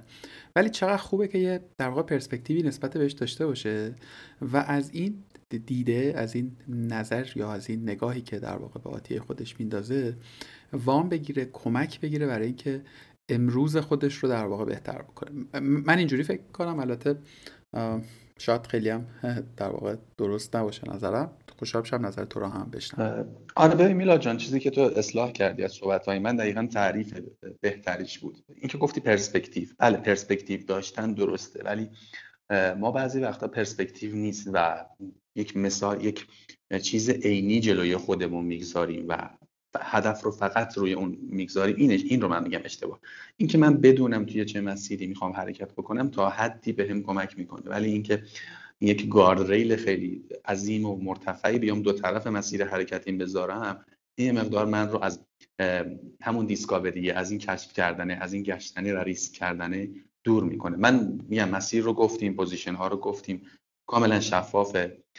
ولی اینکه ما بخوایم محدود به این باشیم این اشتباهه. ولی اینکه پرسپکتیو داشته باشم بله من مشخصه نمی‌خوام نویسنده بمانم یا من می‌خوام نویسنده بمانم. این دوتا کمک می‌کنه به من به شرطی که اونقدر اون کار و اون مسیری که مشخص کردیم برای خودمون اون مسیر کار رو خرابش نکنیم آفرین. در واقع اون چیزی که توصیفش می‌کنیم خیلی صلب و قطعی و در واقع لایتغیر نیست می‌دونی؟ یعنی ولی خب یه چشماندازی میده دیگه یعنی یک دیدی به آدم میده و من فکر می‌کنم از یک جایی از زمان به بعد یعنی بر اثر تعداد سالهایی که تو کار می‌کنی هر چقدر میه جلو این دقیق تر میشه. یعنی این بازه که بازه پهناوردی که مقابلته هی کم و کم و کمتر میشه.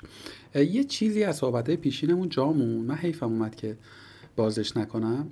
اونم توی سرفصل یادگیری که در موردش حرف زدی ببین من دور خودم که نگاه می‌کنم یعنی نویسنده هایی که خودم می‌شناسم و باشون در ارتباطم و نتورک خیلی بزرگتری از نویسنده هایی که امروز رو نویسش باشون کار می‌کنی یک وجه قالب و قطعی در بینشون هست. یعنی می‌خوام بگم مثال غیری واقعا ندارم. نویسندهایی که خوبن متوسط نیستن نویسندهای خوب و کاردان و کار درستمون. و اینکه خیلی زیاد می‌خونن. یعنی می‌دونی خواندن به عنوان یک رفتار مستمرشونه. یعنی نه یک کار پراکنده به عنوان یک رفتار مستمر من عمیقا بر این باورم که اصلا چیزی که ما به اسم نوشتن ازش یاد می‌کنی در استمرار خواندن و پس از خواندن اصلا شروع میشه. یعنی نوشتن از خوندن آغاز میشه. و این خوندن هم که میگیم منظور صرفا کتاب نیست هرچند به زعم من مناسب و بهترین مدیوم کن کتابه ولی می‌تونه هر چیزی باشه. خوندن توییت خوندن مقاله خوندن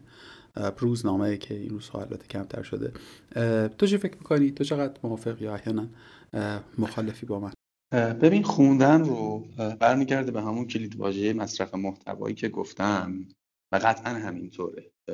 ما نویسنده های بزرگ تاریخ رو که ببینی ما داریم یک بخشی از مدل زندگی اونها رو زندگی می‌کنیم. الان به عنوان content marketer ها یا copywriter ها این نویسنده های بزرگ کسایی بودن که همیشه در حال شهود بودن همیشه در حال شناختن دنیاشون بودن و شاید حتی اونهایی که خیلی قدیمی تر بودن دسترسی به محتوا برای خوندن نداشتن. ولی ما باید از اونها یاد بگیریم که الان که محتوا تا دلت بخواد موجوده باید اینها خونده بشه.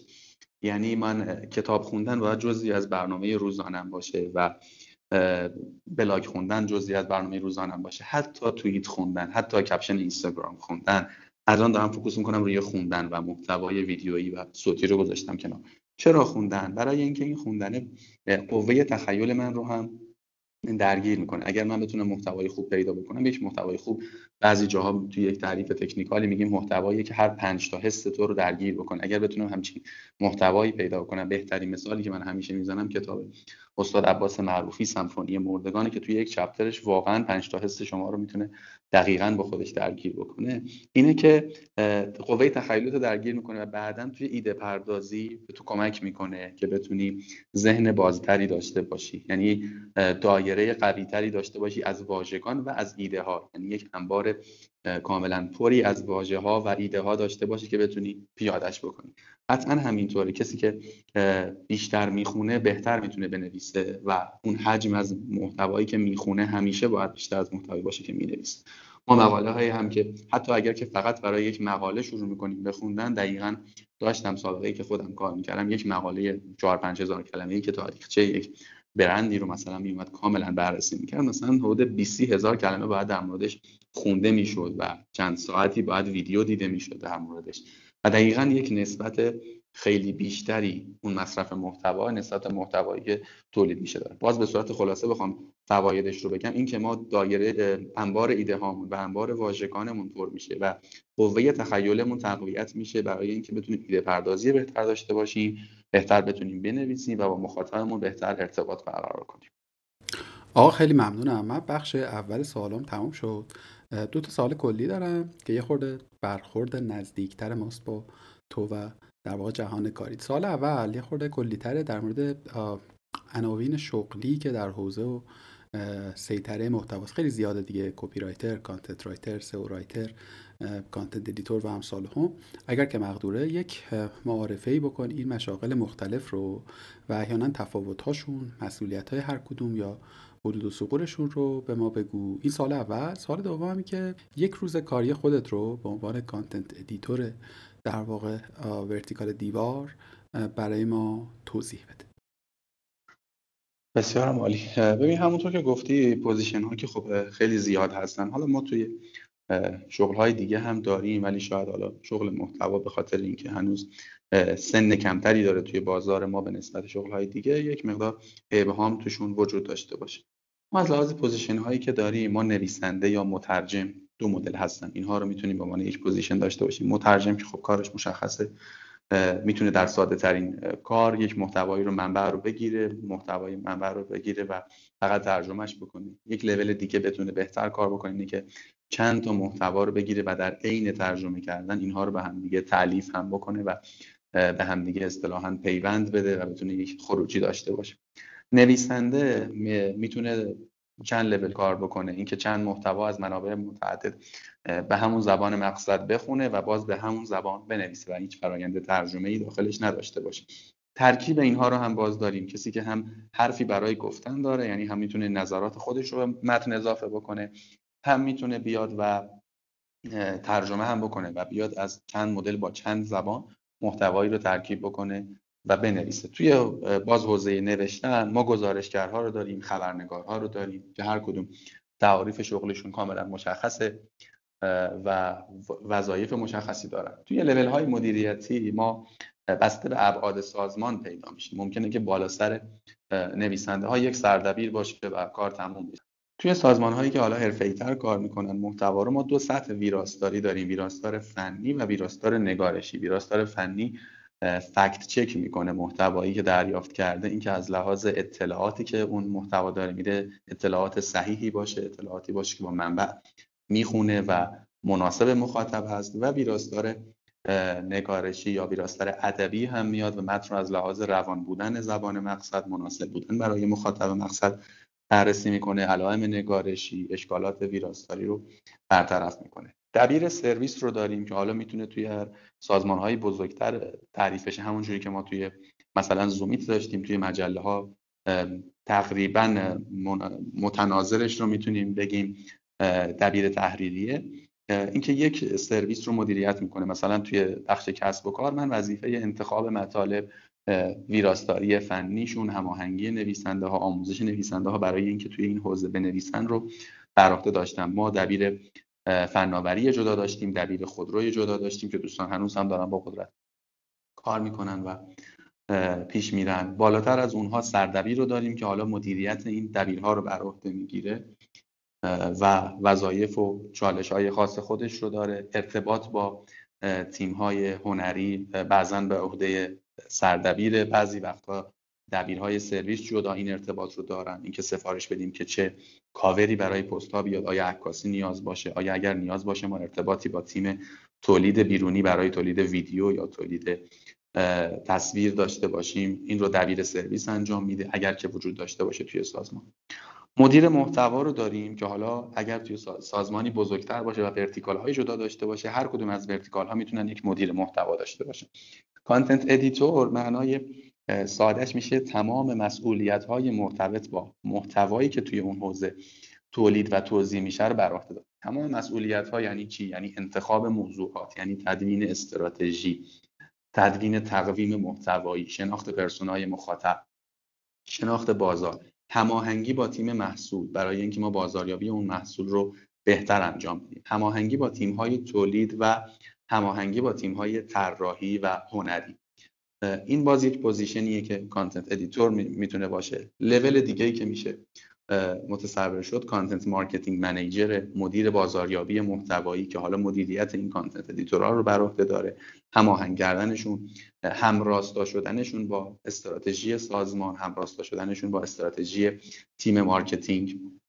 باز این هم یک position ه. توی بخش های دیگه مدیریت social media هم ما position های متعددی داریم. ما نویسنده متخصص social media رو داریم که فقط کارش کاپی نوشتن برای social media تخصصش توییتر تخصصش اینستاگرام تخصصش تلگرام یا هر شبکه و اپلیکیشن پیام رسان دیگه ای که مد نظر سازمان باشه. ما social media manager رو داریم که مدیریت این محتوای تولید شده تدوین تقویمش استراتژی چیدن شناخت persona رو انجام میده با تمرکز بر شبکه های اجتماعی.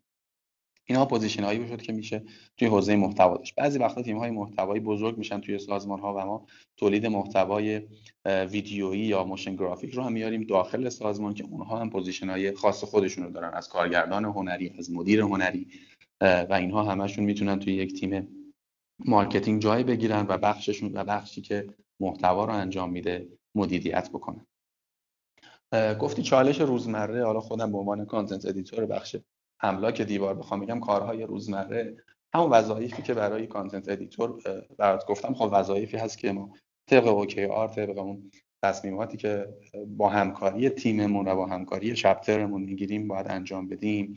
حالا به صورت روزمره بخوام بگم خب یک تقویم محتوایی داریم توی اون کانالی که من کار می‌کنم. من مثلا ممکنه که چند تا کانال دست content editor باشه باید مدیریت این کانال ها رو بر عهده بگیریم. ممکنه یک بلاگ باشه دو تا بلاگ باشه اینها رو انجام بده.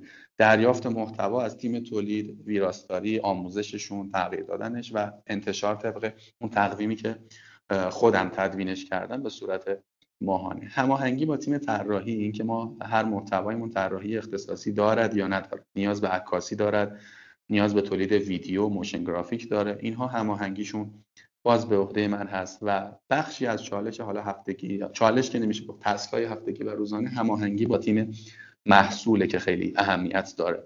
ما وظیفه‌ای که داریم هدف غاییمون می‌تونه این باشه که یک محصولی رو marketing بکنیم. محصول برای من مدیر vertical مدیر محتوای vertical املاک محصول املاک دیوار هست و باید با تیم محصول در ارتباط باشن feature هایی که میاد feedback هایی که اونها از مشتری می‌گیرن اونها با مشتری در ارتباطن. نیازهایی که مشتری مطرح می‌کنه رو با ما در ارتباط می‌گذارن و اینها به ما کمک می‌کنه که بعدا توی استراتژی چیدنه توی تقویم چیدنه با تمرکز بر اون مخاطب بهتر پیش بریم بخش دیگه ای از همکاری یا کاری که من انجام میدم هماهنگی با تیم SEO هست. ما هر کدوم از vertical هامون SEO manager خاص خودش رو داره.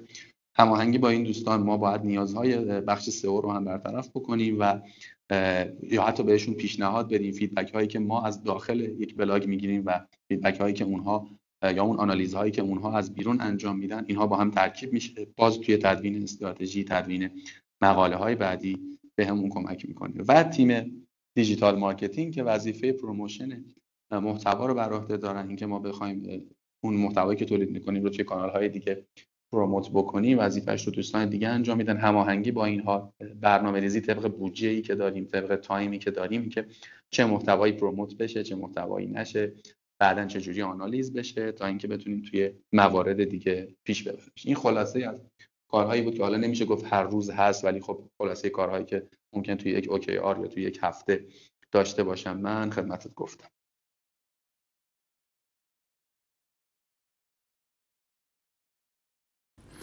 خیلی ممنونم ازت. چقدر توضیح درست و دقیقی دادی. به نظرم هم برای در واقع این یکی دو دقیقه گذشته هم برای بچههایی که تو field منابع انسانیان کارآمده هم برای مدیران مثلا بازاریابی با این رویکرد که بتونن متوجه باشن که تو تیم محتواشون احیانا به چه سمت ها و چه تخصص های نیاز دارن.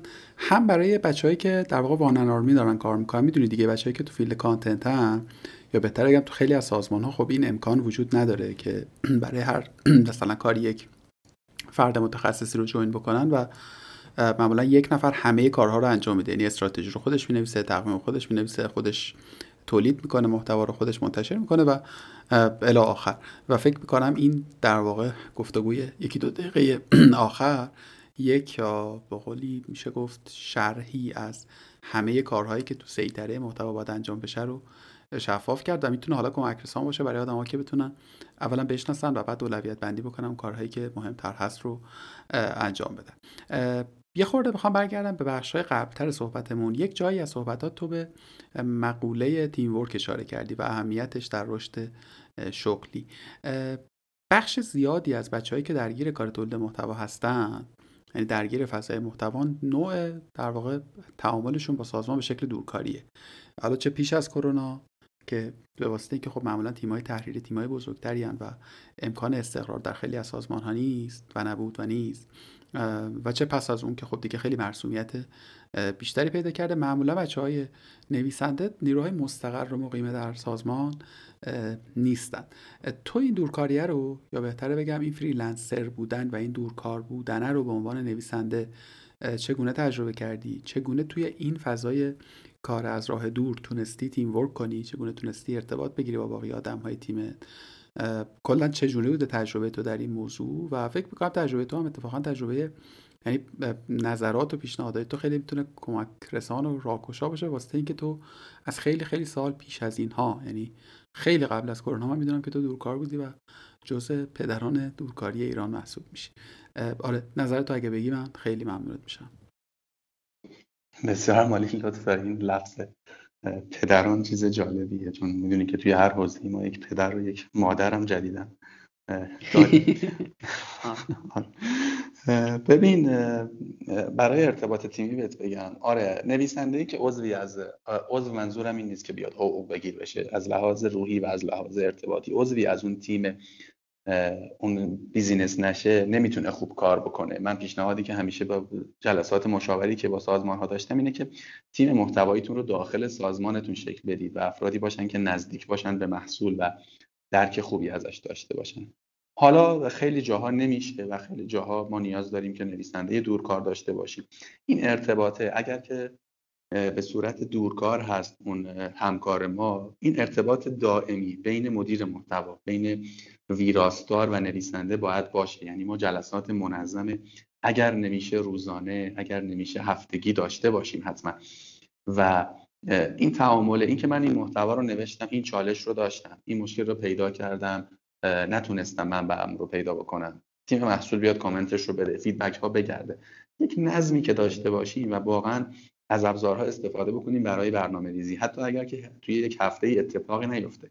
همین که با هم تعامل داشته باشیم و از حال همدیگه خبر داشته باشیم من نویسنده رو بیشتر عضوی از اون تیم عضو روحی و روانی از اون تیم می‌کنه و با تمایل و علاقه بهتری کار می‌کنه من نقدی که دارم به خیلی از نویسنده ها یا خیلی از پلتفرم هایی که واسط نویسنده ای هستن. اینه که نویسنده ها ثابت با یک business سر و کار ندارن و ممکنه که چند سفارش چندین business رو انجام بدن. پیشنهادم بهشون همیشه اینه که نویسنده ها رو محدود بکنیم به یکی دو business که با اون خو بگیرن. بتونن لحن و زبانش رو بهتر کار بکنن و کارشون فقط این نباشه که با یک کیبورد و یک مانیتور سر و کار داشته باشه.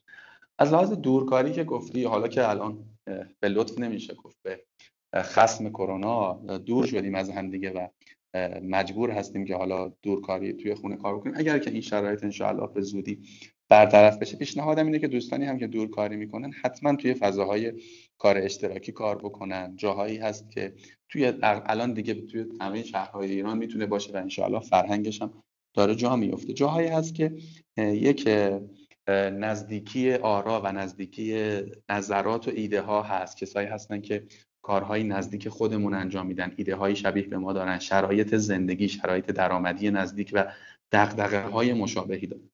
این باز به جهان بینی اون نویسنده کمک می‌کنه. و تعامل داشتن نکته مثبتیه. خودش اصلا برای کمک می‌کنه به اینکه ما بتونیم پوزیشن های بهتری پیدا کنیم. شاید کارهای بهتری بکنیم پیدا بکنیم. ولی مهمتر این که از لحاظ پیشرفت شخصی از لحاظ آدم پخته تر شدن به ما کمک می‌کنه. یعنی این تعامل چیزیه که واجبه برای کسی که توی حوزه محتوا داره کار می‌کنه به خاطر شناخت آدم ها به خاطر شناخت مخاطبان و نیازها و چالش هاش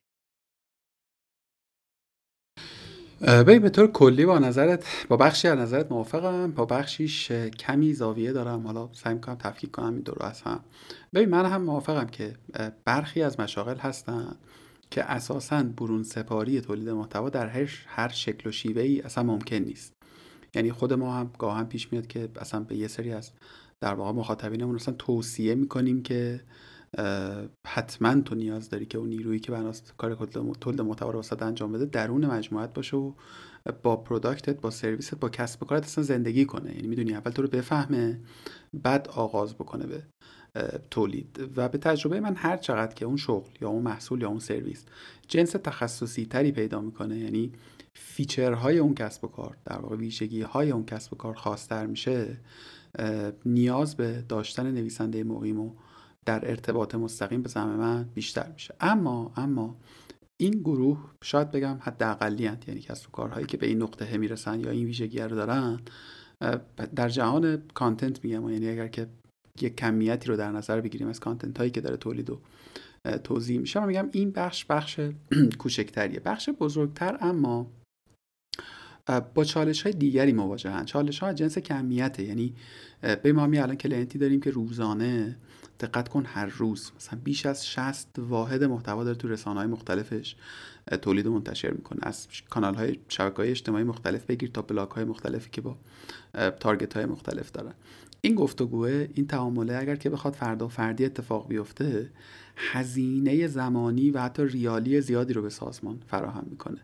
تو همه بر این که تو برای تأمین این حجم از محتوا طبیعتا به نویسندگان و تولید کنندگان بسیاری هم نیاز داری دیگه. حالا تو اونجا لازمه که بتونی اولا دونه به دونه اینها رو آگاه بکنی به نوعی آنبوردشون کنی. بعد بیا اینها رو بینشون یک ارتباطی به وجود بیاری و مستمرا هم بتونی به اینها پاسخ بدی. می‌خوام بگم پرکتیکالی شاید شاید اگر که بشه این اتفاق بیفته. ببین مثلا جایی مثل هاب تا جایی که من می‌دونم عمده نویسنده هاش درون سازمان یعنی نیروهای ثابتشن. و خب اون business با توجه به استطاعتی که داره اندازه‌ای که داره و ماهیتی که کسب و کارش داره طبیعتا می‌تونه این زیر ساخته رو تامین بکنه. ولی حقیقتا خیلی کمن business هایی که می‌توانند این زیر ساخته رو برای خودشون پدید بیارن. حالا چی می‌خوام بگم؟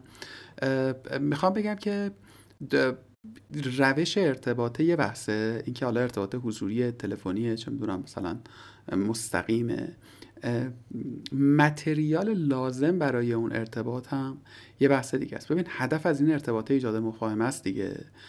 و ما, ما می‌خوایم که ارتباط بسازیم که بتونیم فهم مشترک پدید بیاریم که از محل اون فهم مشترک به متن و محتوای بهتری دست پیدا بکنیم. من چیزی که اینور می‌بینم حقیقتا اینه که کم نیستند سازمان هایی که در واقع در تعریف های اولیه هم دچار مثلا یعنی همون چیزی که حالا توی content marketing به اسم استراتژی ازش یاد می‌کنیم. و باز به تجربه می‌تونم بگم که اگر سازمانی مجموعی با هر اندازه ای یک استراتژی شفاف داشته باشه برای کار content marketing ش حالا دیگه ابزارهای ارتباطیه خیلی تاثیر شگرف و سترگی نداره بر خروجی کار. چون اونجا اون کسی که قرار کار تولید انجام بده هم به هر حال تا حدودی حداقل به خواندن استراتژی واقفه دیگه.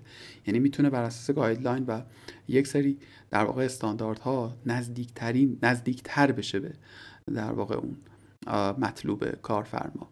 و در نهایت اگر که این وجود نداشته باشه حتی اگر اون نویسنده تو خود سازمان هم باشه تجربه زیادی هم داشته باشه احتمال اینکه نتونه چیز درستی رو تولید بکنه هست. لطفا اگر که مخالفی با هم حتما بگو که در موردش گپ بزنیم چون فکر می‌کنم احتمالا دغدغه خیلی باشه. حالا چه آدمایی که می‌خوان ورود کنن به این عرصه و نگران فضای دورکاری نگران فضای اینن که من اصلا چجوری بتونم بفهمم که طرف مقابل چی می‌خواد و من چگونه قرار تولیدش بکنم. چه حتی برای آدمایی که احتمالا اونوری میزن کارفرمای قصه تولیدم و با این چالش مواجهن فلذا ممنون میشم که نظرت رو واضح بگی. ممنون. نه ببین میلاد مخالفت اون چنانی که نمیشه با این مفهومی که گفتی. من راهکارشم جلوتر گفتم. وقتی که می‌گفتم نمیشه همه جا پیادش کرد و خب تو به خاطر تجربه ای که به عنوان یک پلتفرم داشتی بهتر می‌دونی کجاها نمیشه. من دقیقا نمی‌دونم کجاها نمیشه نویسنده داخل سیستم داشت و الان تو توضیح خوبی براش دادی. اون جاهایی که نمیشه گفتم ما بازم کسایی که در ارتباط هستن رو محدودشون بکنیم. یعنی من یا به عنوان یک صاحب business بدونم که همین حداقل شش ماه با این تیم تولید کار خواهم کرد. اینجوری این کارو بکنم. نیام هر محتوایی رو به یک نویسنده جدا بدم. و اون پلتفرم واسطه آره. اون پلتفرم واسط هم بیاد وقتی که یک سفارش می‌گیره پنج نفر رو بذاره برای position business X پنج نفر بذاره برای position business Y و این پنج نفر توی طولانی مدت باشن. این تعاملی که شما با موضوع برقرار می‌کنی این که موضوع رو بهتر می‌فهمی بهتر درکش می‌کنی اینها کمک می‌کنه که اون محتوا تر و تمیزتر در بیاد. جایی هم که گفتی کارفرما باید بدونه که چه چیزی می‌خواد. این کمبود استراتژی محتوایی که ما توی کارفرماهامون خیلی وقتا میبینیمش و کارفرما اصلا هیچ استراتژی محتوایی نداره و فقط صرفا سفارش تولید محتوا و توزیع محتوا میده. اون فرایند تدوین استراتژی تدوین نقشه را رسیدن به یک میژن استیتمنت برای کار محتوایی مهمتر از همه کارهایی که ما بعدا می‌خوایم انجام بدیم. توی همین استراتژی ما پرسونامون در میاد بازارمون در میاد و بعدا چکش می‌خوره تر و تمیز میشه و اینجوری می‌تونیم به نویسندهمون بگیم که چی نیاز داریم و برای چه کسی نیاز داریم و چه جوری باید نوشته بشه. کمبود استراتژی رو ما خیلی داریم. خیلی جاهایی که من مشورت کردم با دوستان باشون صحبت می‌کردم و حالا راهنمایی هایی داشتم. این بود که واقعا استراتژی رو تا وقتی تدوین نکنیم نمی‌دونیم کجا می‌خوایم بریم و چه شکلی می‌خوایم بریم و چه نیازهایی داریم از نویسنده ها ببین دقیقا این نکته که میگی رو ما هم زندگی کردیم. یعنی تجربه کردیم و خیلی درست میگی. یعنی اگر که نویسنده ای با یک client ی به یک فهم و زبان مشترکی می‌رسن ما تلاش می‌کنیم حداقل توی نویسش که این ترکیبه رو حفظش بکنیم. یعنی حتی feature هایی در نظر گرفتیم که اصلا خود client بتونه انتخاب بکنه که همون نویسنده که پیشتر متنش رو تولید کرده تولید بکنه. یعنی می‌خوام بگم این نکته کاملا درسته. اما یک آسیبی هم داره. یعنی من این رو هم بیرون از نویسش دیدم تجربه کردم به عنوان کسی که مدیر یک تیم محتوا بودم و هم توی نویسش. و اونی که وقتی که یک نویسنده ای روی یک موضوعی استمرار داره در نوشتن متاسفانه از جای به بعد به تکرار خودش می‌رسه. یعنی اون کریتیویتیه اون خلاقیت اون در واقع پیور بودن محتوا به نظر از جای به بعد کم و کمتر میشه. که البته من این رو حقیقتا نقد به خود نویسنده می‌دانم. یعنی فکر می‌کنم من نویسندم که ملزمم باز برمیگردیم به همون قصه کنجکاویه بازیگوشیه که چگونه می‌تونم حتی در مورد یک موضوع چند مطلب کاملا متفاوت و مستقل از هم بنویسم. یعنی روی یک موضوع کار بکنم ولی یه جوری برخورد بکنم با موضوع که به قولی اون چشمه خلاقیتم نخشک. آره راست میگی. ببین این که فر، فرسایشی میشه کار طبیعیه. باز هم برمیگرده به همون استراتژی. یعنی وقتی ما یک استراتژیستی توی سازمان داشته باشیم متوجه این باید بشه که ما اشتباه که ما جاهای اشتباه رفتیم و داریم. حتی محتوای تکراری از لحاظ از لحاظ دقیقا محتوا تحویل میدیم و نویسنده رو بیاد تقویت. ببین اون بخشش هم که برمیگرده به نویسنده اینه که یعنی نویسنده اگر هدفش این باشه که پیشرفت بکنه و تو کارش بهتر باشه قطعا وقتی که بلند مدت کار می‌کنه روی یک موضوعی و محتوایی و می‌بینه که داره به تکرار می‌رسه میاد پیشنهاد میده به کارفرما. نویسنده ای که هدفش بهتر شدن باشه قطعا اومده توی اون مدت مصرف محتوا هم داشته و پیدا کرده موضوعاتی که شاید خود کارفرمان یادش رفته یا از دیدش مخفی مونده که توی استراتژی بیاره و میاد پیشنهاد میده و این خودش پله خیلی خوبیه برای پیشرفت اون نویسنده. مهدی جان خیلی ممنونم از دم شما گرم. من تقریبا همه سوالامو تقریبا که نه تحقیقا همه سوالامو پرسیدم و خیلی بیشتر از اونچه که من سوال داشتم تو پاسخ دادی. چیز دیگری هست که فکر کنی لازمه که اضافه بکنیم یا اگر نگر که من جا انداختم لطفا بگو. ببین دو تا موضوع. حالا من اگر که من خودم توضیح میدم در موردشون. یکی وضعیت بازار محتوایی و نقدهایی که من دارم به عنوان خود مهدی زاره نظر شخصی نقدهایی که به وضعیت کنونی بازار دارم که و میشه بهترش کرد. و اینکه یک دیدی هم بدیم به دوستانی که می‌خوان وارد بشن اینکه آیا می‌تونن حساب باز بکنن روی این حوزه به عنوان درآمد مناسب یا نه؟ اگر موافق باشی من این دو تا مورد رو صحبت بکنم در موردش. آره آره حتما حتما. دست شما درد نکنه. خیلی هم ممنون. بسیار عالی. ببین از لحاظ درآمدی و اینکه ما بیام حوزه محتوا رو به عنوان یک کار همیشگیمون پذیرفته باشیم و روش برنامه‌ریزی بکنیم قطعا کاری شدنی و کار اوکی هست و می‌تونیم به سطح درآمدی بسیار خوبی برسیم و زندگی مناسبی اداره بکنیم و راضی کننده باشه. اگر که بخوام توی این حوزه ها کار کرده باشیم. بازار خیلی بزرگی هست. ما نیازی نیست خودمون رو محدود بکنیم به بازار داخل کشور. اگر که نویسنده خوبی هستیم بازار بین المللی بازار بسیار بزرگیه. با تمام چالش ها فرصت های زیادی داره برای پیشرفت کردن و میشه توش موفق شد. از لحاظ position ها هم که سازمان ها دارن به این اهمیت محتوا پی می‌برن و میشه position هایی با درآمد و با جایگاه اجتماعی خوب متصور شد توی حوزه محتوا. پس برای کسایی که می‌خوان توی این حوزه بیان من می‌خواستم که یک آینده روشنی بهشون نشون بدم و حالا سمت تاریکی که فعلا داره وضعیت محتوای کشور اینه که ما خیلی جاها کار محتوا خیلی ساده انگاشته شده. کاری در نظر بعضی دوستان هست که کاریه که فعلا من یک درآمد نصفه نیمه ای داشته باشم تا یک کار بهتری پیدا بکنم یا کاری که خیلی سریع هر کسی می‌تونه انجامش بده. تا اینکه بعدا برم تخصص دیگه یاد بگیرم. خیر اگر که با این دید داریم وارد کار میشیم حتی همون درآمد نصف نیمه رو هم نمی‌تونیم به خوبی داشته باشیم و ضربه بزرگی به وضعیت بازار محتوایی می‌زنیم.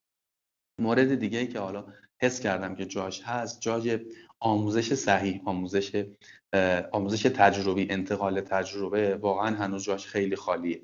ما هنوز اینفلوئنسر محتوا تعریف درست اینفلوئنسر نداریم توی حوزه محتوا. کسی که بیاد صحبت کنه در این حوزه و پذیرفته بشه و بیشتر صحبت بکنه انتقال تجربه بده چالش ها رو بگه اینها رو نداریم و از لحاظ رسانه ای هم focus نکردیم روی این قضیه و بزرگ نکردیم فعالان محتوایی رو از لحاظ اهمیت کاری که انجام میدن. اینها کمبودهایی که من جاهای دیگه هم اگر یاد باشه با هم که صحبت می‌کردیم بهش تاکید داشتم که هنوز این بازار کار زیاد داره ولی آینده خیلی روشنی داره و خیلی میشه بهش امیدوار بود. کاریه که حدود ده 20 سال پیش خیلی قبلتر با focus خیلی زیاد با تولد عبارت content marketing شروع شد و اصلا به یک لول های خیلی حرفه‌ای رسید و توی بازار داخلی هم داره انشالله کم کم به این سمت میره. به شرطی که ما حواسمون به اون لول تولید محتوا باشه و بیش از بیش براش کار بکنیم. هم برای آموزش دادن و هم برای آموزش گرفتن از کسایی که می‌خوان وارد این حوزه بشن. ببین من با هر دو بخش صحبتت کاملا موافقم. و دقیقا هر دو موضوع به نظر من کاملا مصداق داره و جای بحث. البته که خبر خوب شاید اینه که مثلا تو یکی دو سال گذشته اوضاع خیلی بهتر شده. یعنی بچه های بیشتری فعال شدن. خود تو گاهاً و پراکنده می نویسی روی ویرگول. نیما شفیزاده می نویسه یوسف فراهانی می نویسه حالا آدم های دیگه ای که من اسمشون الان خاطرم نیست. ولی درست میگی کماکان شاید با اون نقطه ی در واقع ایدئال فاصله داره. مثلا تو فضای digital marketing خب ما یکی دو تا اصلا رسانه درست و درمان واقعا داریم که خیلی منظم و حرفه‌ای دارن. کار می‌کنن. تو content کمتره یعنی هنوز به اون دوام و قوام نیومده. نرسیده شاید شاید علتش نو بودن فضاست. یعنی تازه تر بودن فضاست. حقیقتا خب خیلی داریم در مورد سیطره نسبتا جدیدی صحبت می‌کنیم دیگه. و من فکر می‌کنم که خوبه که خود تو خصوصا و باقی بچههایی که مهارت و البته میلش رو دارن وقت بگذارن زمان بگذارن و به ساخت این زیر ساخته و ترویج به نوعی به نوعی کمک بکنن آره کاملا درسته. تفسیر اوکی بود از صحبت که کردم. دمتم گرم. آقا خیلی ممنونم از این فرصتی که گذاشتیم. حقیقتا و به دور از تعارفات مرسوم خیلی یاد گرفتم شخصا از این گپ و گفته حدود دو ساعتمو. دمت گرم باز. اگر نکته و حرفی و سخنی نمانده کم کمک خداحافظی کنیم. سلامت باشی. مرسی بازم میلا جان که دعوت کردی. من خیلی خوشحالم که اولین تجربه پادکستینگ بود که با تو شروع شد و امیدوارم که مفید باشه برای دوستانی که وقت می‌ذارن و گوش میدن. خیلی هم ممنون. دمتم گرم. ببین اتفاقا گفتی پادکست. جالبه که تو تولید محتوا اصلا پادکستی نداریم و چقدر خوبه که خودت شروعش کنی. سلامت باشی. حتما. ممنونم ازت. خدا نگهدار.